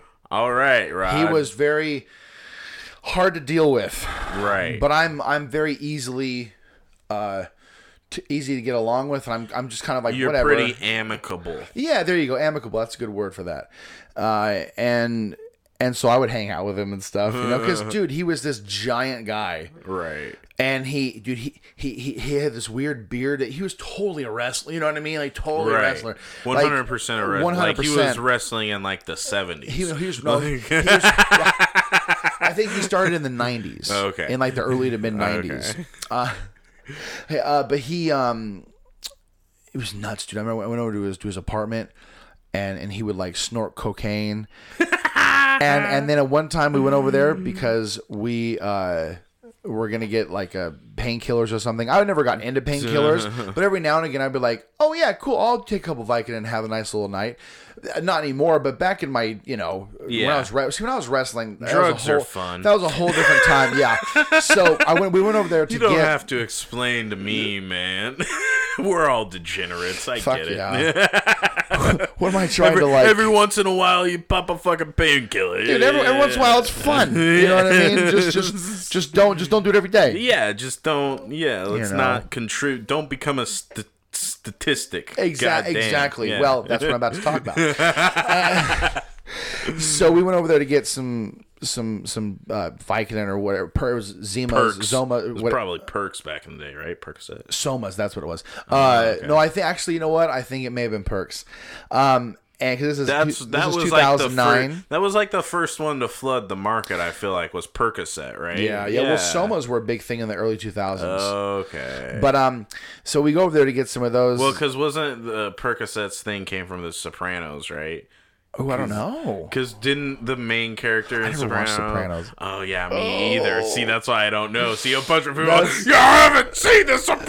I'm sorry. Yeah, I I'm saw the whole first season But, and I just didn't get back into it. Or no, the thing they put him on was Prozac. I think. Prozac. Yeah. That's a happy drug. Yeah, that's, that's not. Well, what that's it not was. a, It was- actually. yeah. It's supposed to be a happy drug. Yeah, it's just a fucking That's number. what I was thinking of was Prozac because I remember, yeah, Prozac was popular too at one point in time. Yep. I was a fucking kid and I knew Prozac was popular. I'm like, "Mm, people out here pro- popping Prozac, dog. Yeah, but th- this guy busted out all of his guns. Like Oh shit! he was like a he so was like you're a in this old wrestler dude, Crazy guy. and he's like doing cocaine, and he just busts out yeah. all his guns. This is what he did. It was it was me, uh, my brother Dimitri, and and, and our, our boy Sergio, and we were in his in his apartment, and he's like, "I gotta use the bathroom," and he gets up and he just walks into his room, his his room where his girlfriend just stayed in there. It's weird. It was fucking weird. And and he walked into the bathroom, but before he, he walked into his room, and then he came out and he had like a you know how like, how the detectives and cops wear like the the gun straps, but it's like a backpack thing. Little, well, it's not a backpack, but it goes over. You wear it like a backpack, like you would. It's the fucking side holster. There you go, It's yeah. It's the side where it wraps around you, and then it's like right. it's under your arms. Yeah, it's under your both of them. arms He comes yeah. out with one of those and he puts it on the table and he's like, he's like, don't fucking steal my shit. And we're like, what the fuck? Okay. And he goes into the bathroom and Sergio gets all mad. He's like, that bullshit. He's like, he's trying to, he's trying to fuck with us. And he got all crazy and because we were, we, we've been drinking, we've been out, you know what I mean? We were out with him and we were out partying and made this big deal of it. and we're like, man. we're like, dude, please, we can't do this, you know. we Yeah, can't." dude. And uh, he, he, anyways, so that's just one of the, one of the crazy things, dude. I, this guy, this guy picked me up for my 25th birthday in a brand new Buick. He had a fucking suit on, and he took me and Dimitri out to the strip club, Okay. And he introduced us to the manager. Pro wrestling, bro. Right. Strip clubs and pro wrestling is like peanut butter and jelly. Oh, okay. Oh, yeah. I did not know Oh that. yeah, Really? Yeah. Oh yeah. It's like pro wrestling and strip clubs is like uh, Pizza Hut after the Little League championship.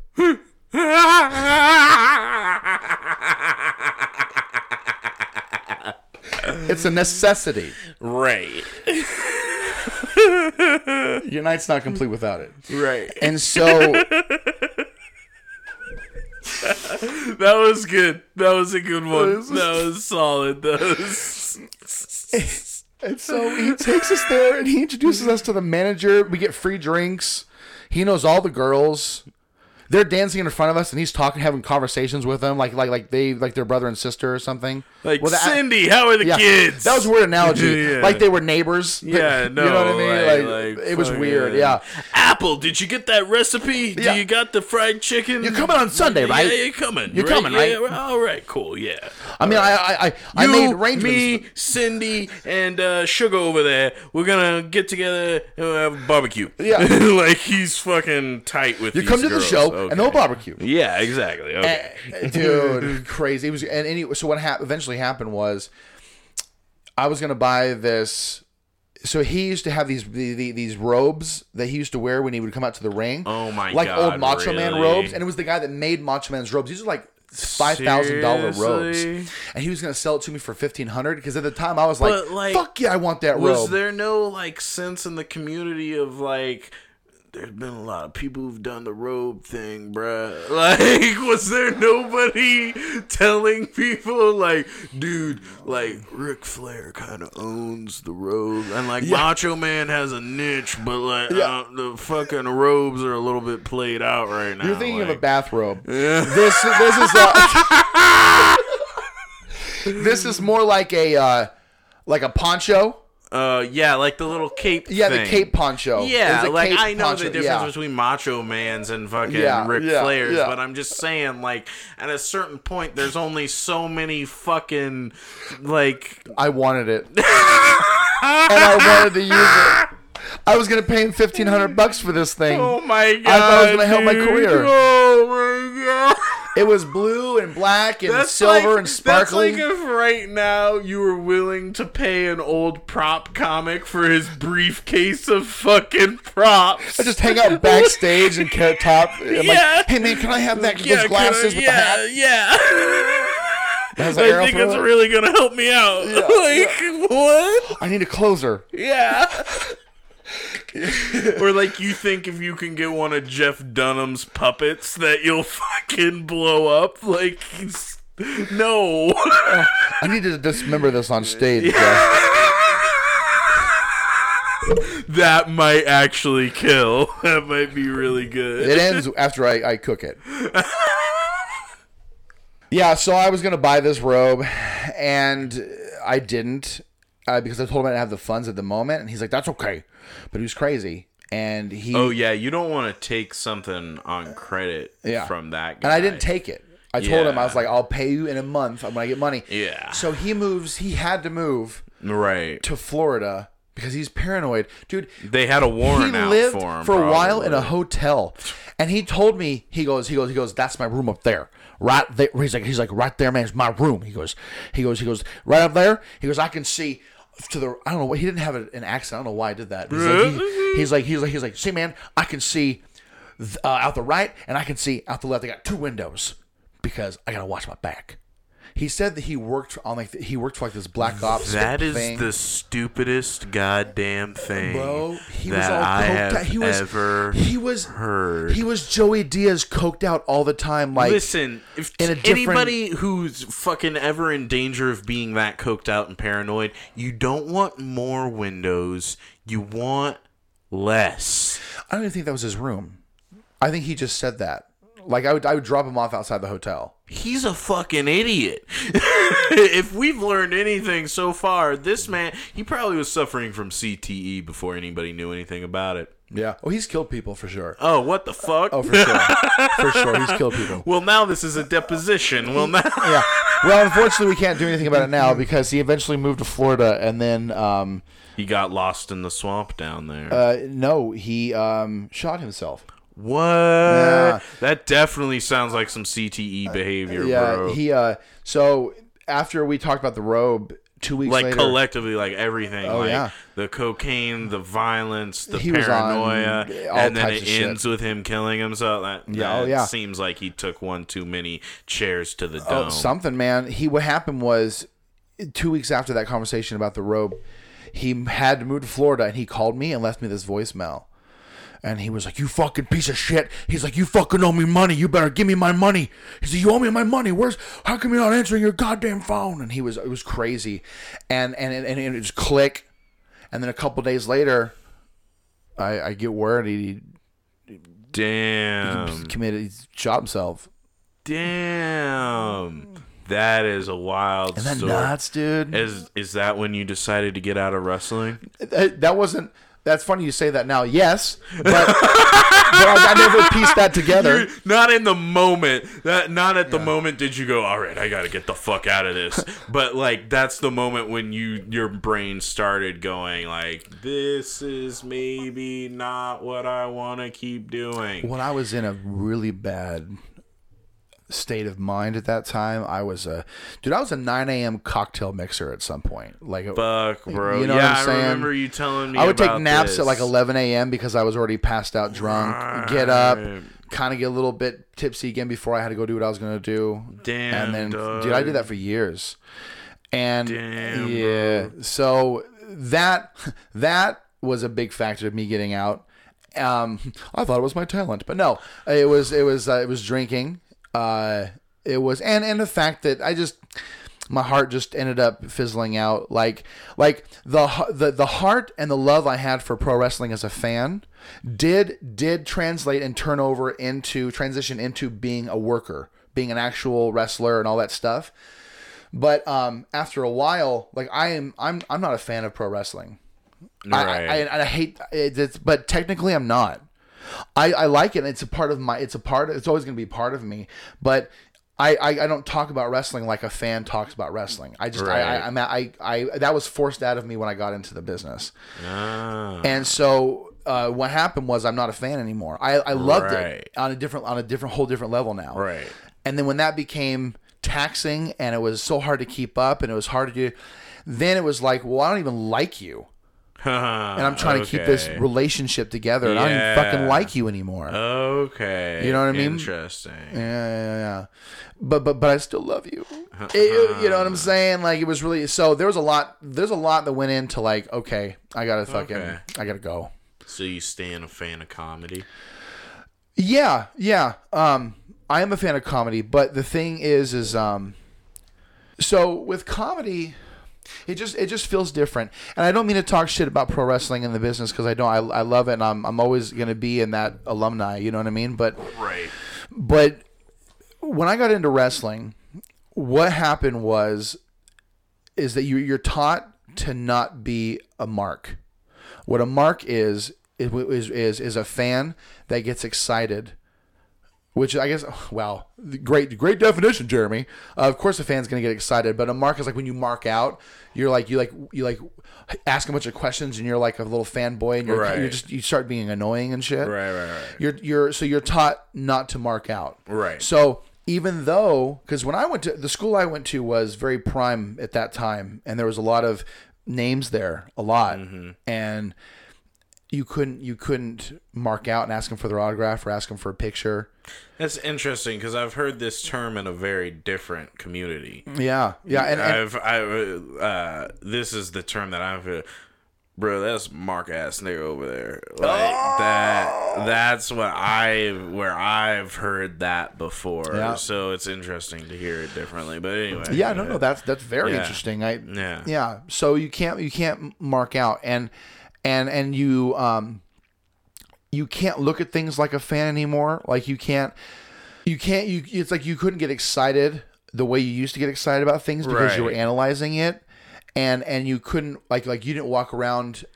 I, Yeah. I, I, I didn't walk around wearing That's- wearing wrestlers t-shirts yeah, and stuff. that's very different from comedy because you're very different- totally allowed to be like excited about comedy while doing comedy. Like any comedian who got the chance to be on a show with like a a big name in comedy would probably be at least in their head like oh shit gotta do a good job and then outwardly they're probably at least gonna be like trying to like interact with that big name to try and get some like face time so like they know who you are if you're not playing a character in comedy, which you're not really anymore, uh, it's easier to to become personal with that. Right. What happens is the, there's another factor in pro wrestling where everything has to be a work. There's a thing. It's an old term. It's barely used anymore, but it's called kayfabe, and it's an old carny term because that's where pro wrestling started was in what? the carnival.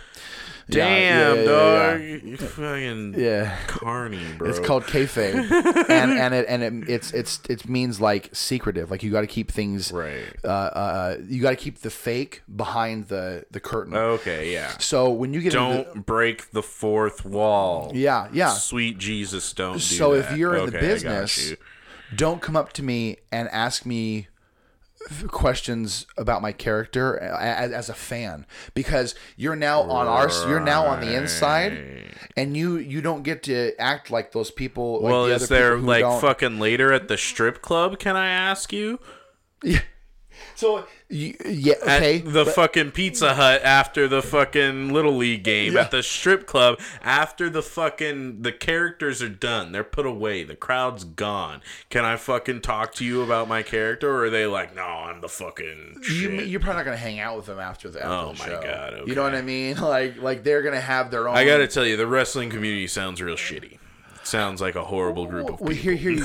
Yeah, yeah. And We don't hang out. You're not allowed to talk to each other. Yeah. big draws. if, we, if you if you get a wrestling show and they're able to get big draws, the big draws will go to their own dinner Okay. and and, and do their own thing. right. Um, and and it is it is very very uh uh separate. It it, it is, but stratified. but the, but it's it's because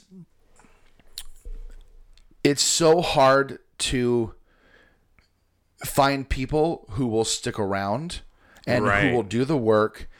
It's kind of like kind of like comedy where It's it- kind of a test to see of who's willing to stay. that's exactly what it is. longest. And if you love that business, it doesn't matter. Yeah. Like I, I, I've never said "sir" so much in my life than when I was in wrestling. If there was somebody who, and they didn't, but it was, but it was, it was nice because if you, if it was respect, you really respected what they had gone through to get to where they're at because you're doing the same I thing. hate sir. Me- now I don't like it. Fucking hate sir. Now that I I'm- hate calling people sir. Do you know when I use sir? When a fucking cop pulls me over. I use awesome. sir as a last resort to keep from getting shot. I fucking hate sir.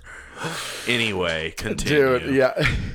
I w- now that I think about it when I'm outside of it, I'm like, wow, dude. Like I was really willing to just like, like be a nothing, so that I could be something, and that's really what it kind of is. And it, dude, it's a decade over a decade later. Maybe it's changed since when I started. I, probably has, but it, it was like a you. I loved it so much, and I I wanted to be a part of that so much that I left my entire everything here, my family, my, my I left my friends, dude. I left my little brother, all that crazy shit to do this, Damn. And and and and that wasn't gonna make I I. I it wasn't gonna make that that that uh, uh, sense of like where I, I had to be subservient. Not subs- that sounds, but where I had to be overly respectful. That was okay to me. I was like, no, I, I totally get that because I look up to you because you are a, this status in this business. I look up to you so much. You, you, everyone in this business has been my heroes my entire life. What do you need from me? Right. Oh, I'll call you sir. I'll treat you with massive, massive respect because I want to be an equal one day.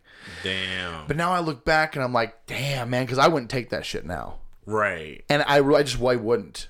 And it's crazy. To, I don't know. It's just nuts to think about, but it's a very different thing, and, and it's, I guess, going back to the part where I said about kayfabe, where because it's a secretive business, if you're going to be in the business, um, you can no longer fan out because you are now on the inside, where, where where we're trying to keep that we're trying to keep reality separate from people Right. you know, like if you go in, if you go in the back where the wrestler's get, like like getting his stuff on, and he just got done with his match, and you're like, dude, that was awesome. You know, I've been watching you since da da da da da. da.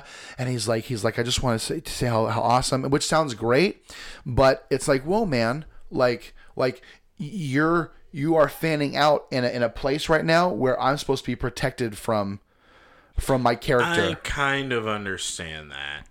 I kind of get that. so we don't get to mark out anymore. Right. They just cut all that out. because- Because in comedy, you could like if you saw one of your fucking comedy heroes have a great set and you're there and for whatever reason you have enough access to them to be like hey man really great set love what you're doing you're allowed to do that Yeah. but you can't get to like you're my fucking hero, bro. like you can't do that to somebody. You Yeah. can't do that to anybody. Like because That's that's, too much to put on any one person, no matter what celebrity or profile or anything they That's have. funny. Like to tell somebody like fucking have loved you for so many years. It's like, whoa, man. I appreciate it. Thank you, but like you're a little in my personal space and I don't know how to react right now. Like so And- and I kind of understand that. Like I kind of get that. Like there's a level of like where you don't want to go past it when you're interacting with somebody who's above you in the business that you're trying to be a part of, especially if it's an entertainment business. Mm. Like you want to show them that you're fucking cool. You're in the game too. I know how to play. like- I, I I know how to how to play the game the right way, respectfully, so that way so that way you will maybe seem like take the time to Yeah. see my talent and But see it my seems like there's much more leeway in comedy. For Oh, there definitely is. like, and I'm not trying to like say that re- uh, it's not bullshit. It's not kind of douchey and fucked up the way that, that. I, I know it is because I said on the outside now I look back and I go, damn, I really like I was willing to just like do everything. for- Right. I really was like I was willing to like I was I wanted to service the business. right. I really did, and and and so I took a lot of that, and like there are unwritten rules in wrestling. A lot of unwritten rules. I, I you have to shake everyone's hand when you walk in the room. Everyone, everyone, and if you don't, then it's massive disrespect, and and um, Weird. it's weird, dude. And when you say goodbye, you gotta fucking shake everyone's hand. If you, I if you, fucking hate that. I Irish fucking. It's a respect thing. all the time. Like Yeah. I'll just dip out.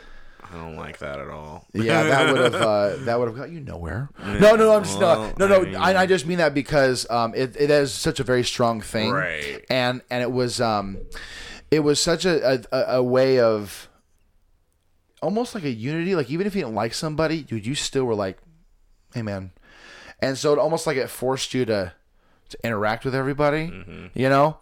Um, and and again, it, I know it's stupid, but that was that's the way it was, and and I'm sure it's still like that in in some way or fashion, but it's um, it was a whole different type of of of world that you get into. I don't even know. How much time have we done? An hour forty nine.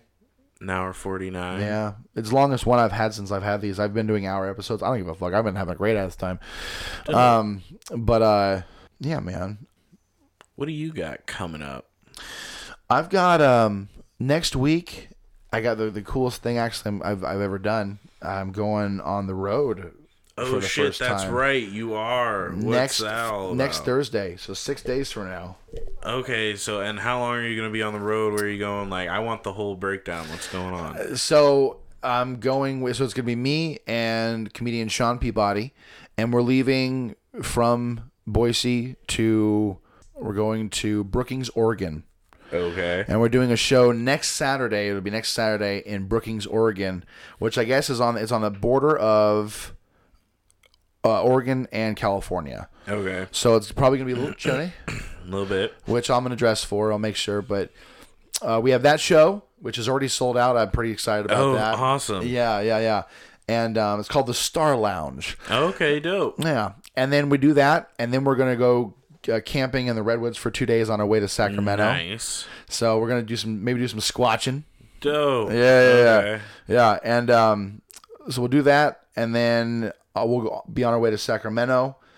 And um, when we get to Sacramento, we have uh, four nights of shows, and Sean and I are doing Laughs Unlimited Oh, nice. in Sacramento. Dope. So, that's gonna be super cool, man. So excited! yeah, man. I've been like, uh, I've lately I've been getting more and more into the idea of getting out on the road and like I was sort of hitting this block where I was like trying to figure out how to do it, how to get out on the road because like really if you're listening and you're not into comedy, like the biggest way is you just like you kind of have to have somebody who already has connections on the road come to you and say hey i want to take you out on the road with me.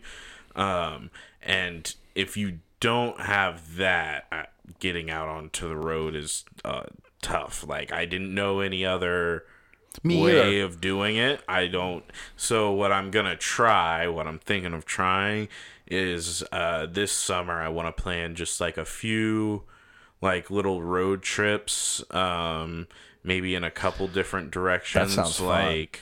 and like just go out and do open mics network and then fucking see if they want to put me on some shows out there sometime come back keep doing my thing here and just message those people Yeah. whenever and just see like hey any shows going on in such and such city Yeah. um just to like just like if if nobody's taking me outside of my local area Yeah. then i gotta like take it into my own hands and get my own like recognition outside of boise like I that's feel you, just what it is I feel you.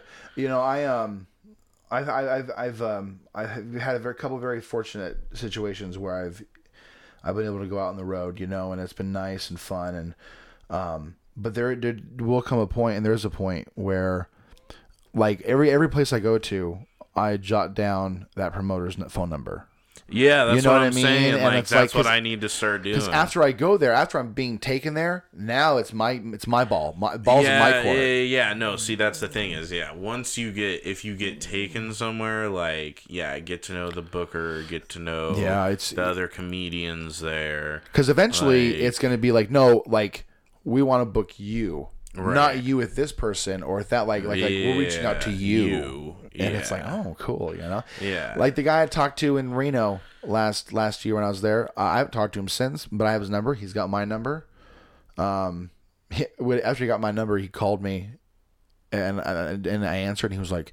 He was like, "Is Sean there?" And I was like, "It's Jeremy." He's like, "I know, but is he there?" And I was like, "Yeah, yeah." And he talked to him for a second, and then we got off the phone. And Sean's like, "That's funny. I think he just wants to see if you answered his phone call." I was like, that was weird, you know, Okay. but um, stuff like that. So Right. just you know, um, doing that. Like, I can't wait, dude.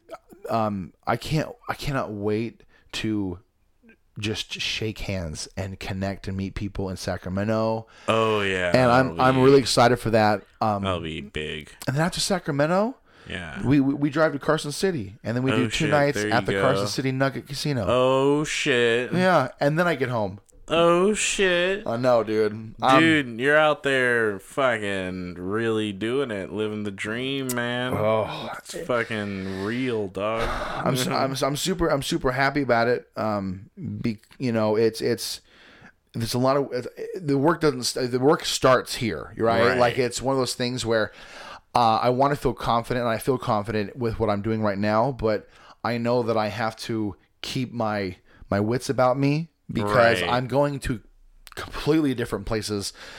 Like, dude, Brookings, Oregon, again, is on the border of Oregon and Northern California. I don't know what those people. I mean, people are generally kind of the same. No, that's but the thing is people are generally the same, but they're also a little bit different Yeah. everywhere you go, and that's why as a comic, getting out on the road is like the most important thing. If you're just in your own little like ecosystem, then you just figure out what makes the people in like a 20 mile radius of you laugh. Mm-hmm. You just keep doing that over and over again, Yep. and you don't really grow. and then you go to Houston, like- Texas, or something, and nobody laughs at you anything. suck. Yeah, And you're like, And what is so, going on? Like, yeah, I want to go to other places, not just to avoid sucking, but also like to suck to figure out how not to suck in that city. I Like, you bombed know? so hard in Austin, Texas last year, dude. And I had my like I had a couple of my uncles there. I had my cousin. I had You my I had my yo, dude. Yeah. Was I, it was it one my sister-in-law was there. Was it one of those situations where you were like materials on point? They just don't like me, or like were you fucking up? Like what was going on? It was my material. Oh, okay. It was- it was- it was- the material wasn't good. it was me trying to write jokes, and I wasn't talking about real shit. Oh, I thought that I was, but it was just Okay. like like you know, when you're a full grown man was when you're. And You I- know, you know when you're married and your You wife know, says, when you get know, on your take out, take out the trash. You tell that bitch, like, so I'm gonna leave it here. yeah, I'm let it stank up. Then you can take it out when you want to. yeah, Yeah, and no, then nobody laughs, and you're surprised. Yeah, and you're like, wow, that kills in Little Rock. it would kill him a little. Yeah. I don't know what kills Me, him. Little yeah, yeah. If anybody here in Little Rock listens, they're like, "Fuck, you. We're really, we're really, We're a progressive city. we're very libertarian here." Yeah. yeah, I don't know. We Uh, a city. But you, but you never, you just never know. So that's why I'm excited. But I'm also Yeah, like, I got to keep my wits about me because Yeah. when I go to Sacramento, Yeah. I don't even know. Like, Yeah, like I might, I might have a completely different demographic. Right. You know, um, I'm not trying to say more black people, but there's definitely gonna be more black people. There's definitely going to be more black For sure. But I don't think you, as a comedian, need to worry about that. I hope not. I hope I'm very versatile. I've always I think you are pretty metropolitan in the things that you discuss. You don't like. I guess like here's the thing: is like yeah, the most like culturally niche thing that you get into is the wrestling stuff and maybe like a couple of decades ago that would have been more of a quote unquote white thing but that is permeated through a lot of different cultures at the this Attitude point. Era definitely. Yeah, uh, exa- The Rock and Stone Exactly. Yeah, that so, shit. Yeah. So like, I don't think.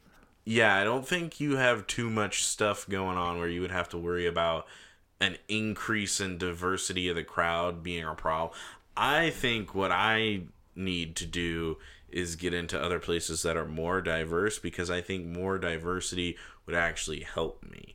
I think that would Yeah, allow yeah, me yeah. to open up my wings more kind of because here I'm sort of constantly trying to figure out how to relate to just sort of like staunch normal white people Yeah.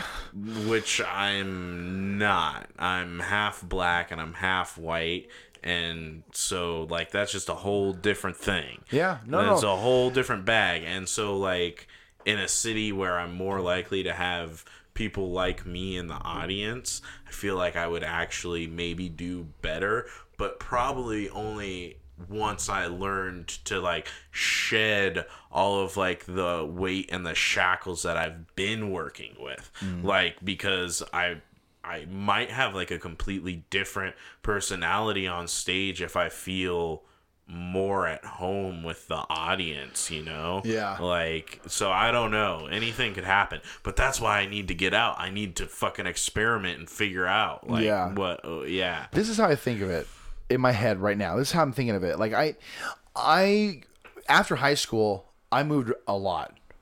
Like I, I lived in the same house from the time I was born until I graduated high school, and then when I left, I I moved like nine times in two years. Like I was, oh yeah, I would move to everywhere because I.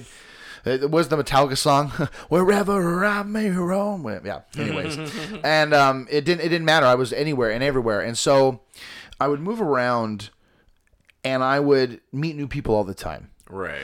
And when I would meet these new people, I'd become like like fast friends with them, and then like after knowing them for a couple days, they would take me to their buddy's house, and I would hang out with their friends. Right. And I remember being able to communicate with everybody.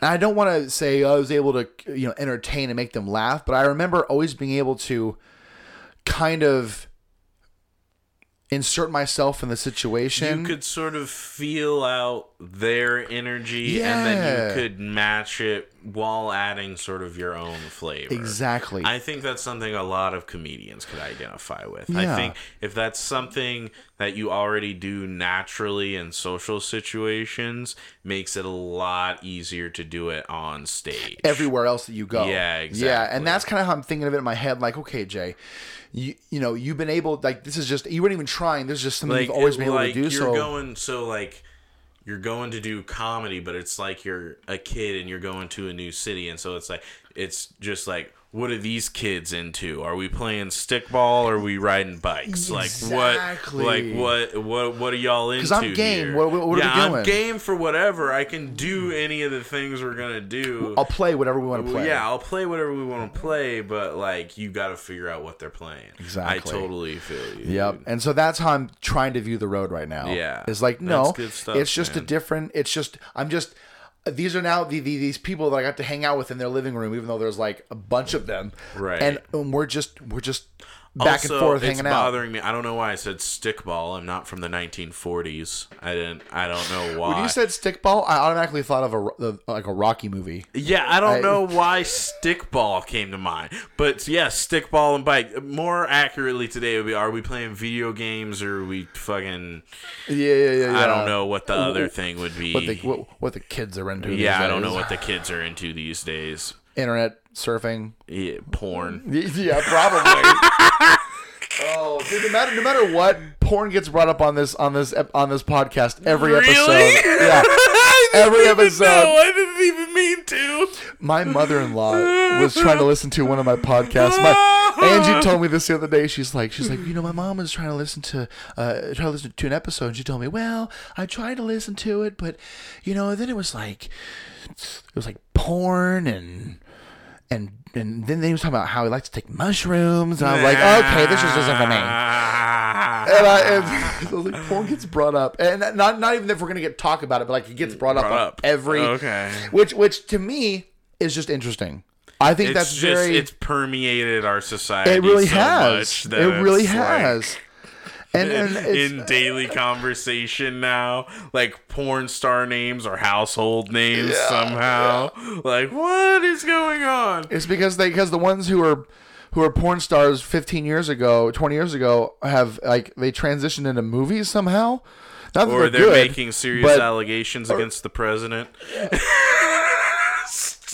I'm sorry, I couldn't not be like, oh yeah, fucking Stormy Daniels. Oh anyway, man.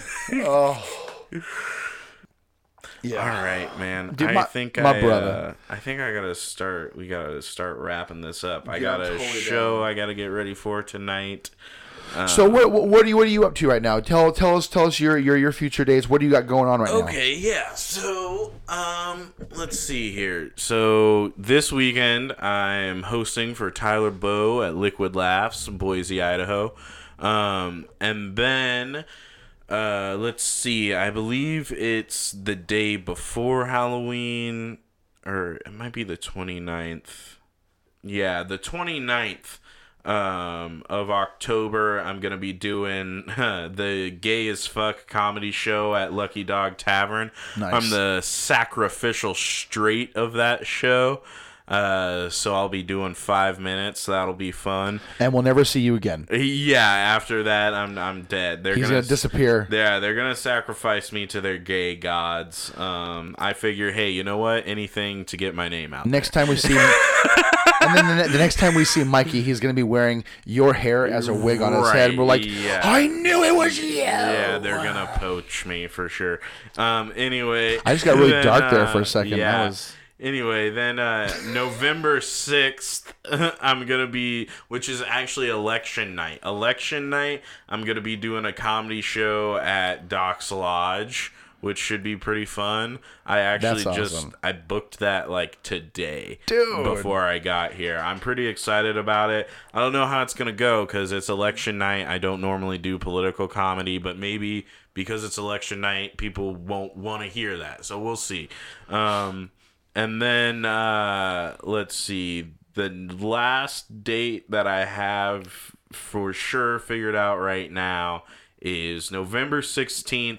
I'm going to be in Twin Falls doing the Black Friday show. That's an all black lineup of comics. Doesn't usually happen in Boise, Idaho, Idaho, period. I'm super excited about it. So if you can make it out to Twin Falls, come see me at the Black Friday show. It'll be awesome. Do you know who else is on the Black Friday show? Uh, Reese Samuels is on the Black Friday show. Nice. She's another uh, local black comic, and then I do not know the names of the other two. Are they from out of town? Yeah, they're they're coming from out of town. Um, I guess they'd have to. yeah, yeah, we don't have that many black comics here. um, and then I have like some tentative dates in January, but I don't want to announce those yet.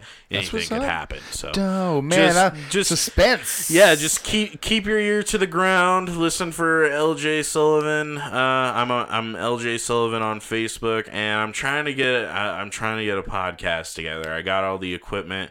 I just need to get it together. Need to launch it. Can't wait, um, man. Yeah, and there will be big news about that. May, can I come back when I have the podcast ready to go? Dude, and, like we'll announce it here. totally. We'll announce it on this podcast that you're, dude. That- oh, that okay. sounds great. Yeah, I love we'll it. do, and then they can just follow me from this podcast On the yours, dude. I mine. love that, man. Okay, great idea. cool. Great idea. Sounds good, Dude, man. LJ, thanks for coming, man. You know we always have a fucking blast, yeah, dude. thanks So- for having me, man. Dude, you're welcome, man. Awesome. Respect, brother. Respect. All right, y'all. Episode number eight in the books.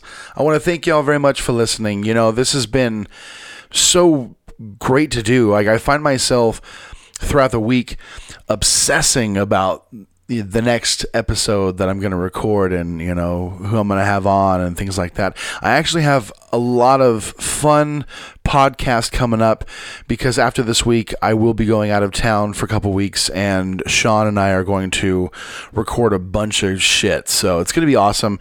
And I'm really excited to do that because it's going to be something completely different. I mean, not completely different, but not in the shuttle. you know, it's going to be a lot of fun. Tune in for that. And remember, you can get a hold of me at the shuttle podcast at gmail.com. You can get a hold of me on Facebook at Jeremy Nelson, or my Instagram, Jeremy Nelson Stand Up, or my Twitter at Nelson Stand Up. All right, y'all. Thank you very much again for listening. I really appreciate it. I love y'all very much. Stay warm. Respect. Find me with a smile. Pursuit to be happy, on me laughing like a child. I never thought life would be this sweet. It got me cheesing from cheek to cheek, ay, ay. And I ain't gonna wait for nothing, cause that just ain't my style. Life couldn't get better. This gon' be the best day ever. If it ain't about a dream, then it ain't about me. Go a couple full weeks without a good night's sleep. Imagination, making musical creation. The journey that I'm facing, plus the paper that I'm chasing, got me crazy after saying it with the lanes. I see you hating, but there's nothing that you changing. Thumbs up, I'm maintaining. No complaining when it's raining. I be in another zone. Move out my mother's home to a world to call my own. I ain't gonna play around no more. Find a difference from the ground and the floor. If we gotta fight, I'll be down for the war.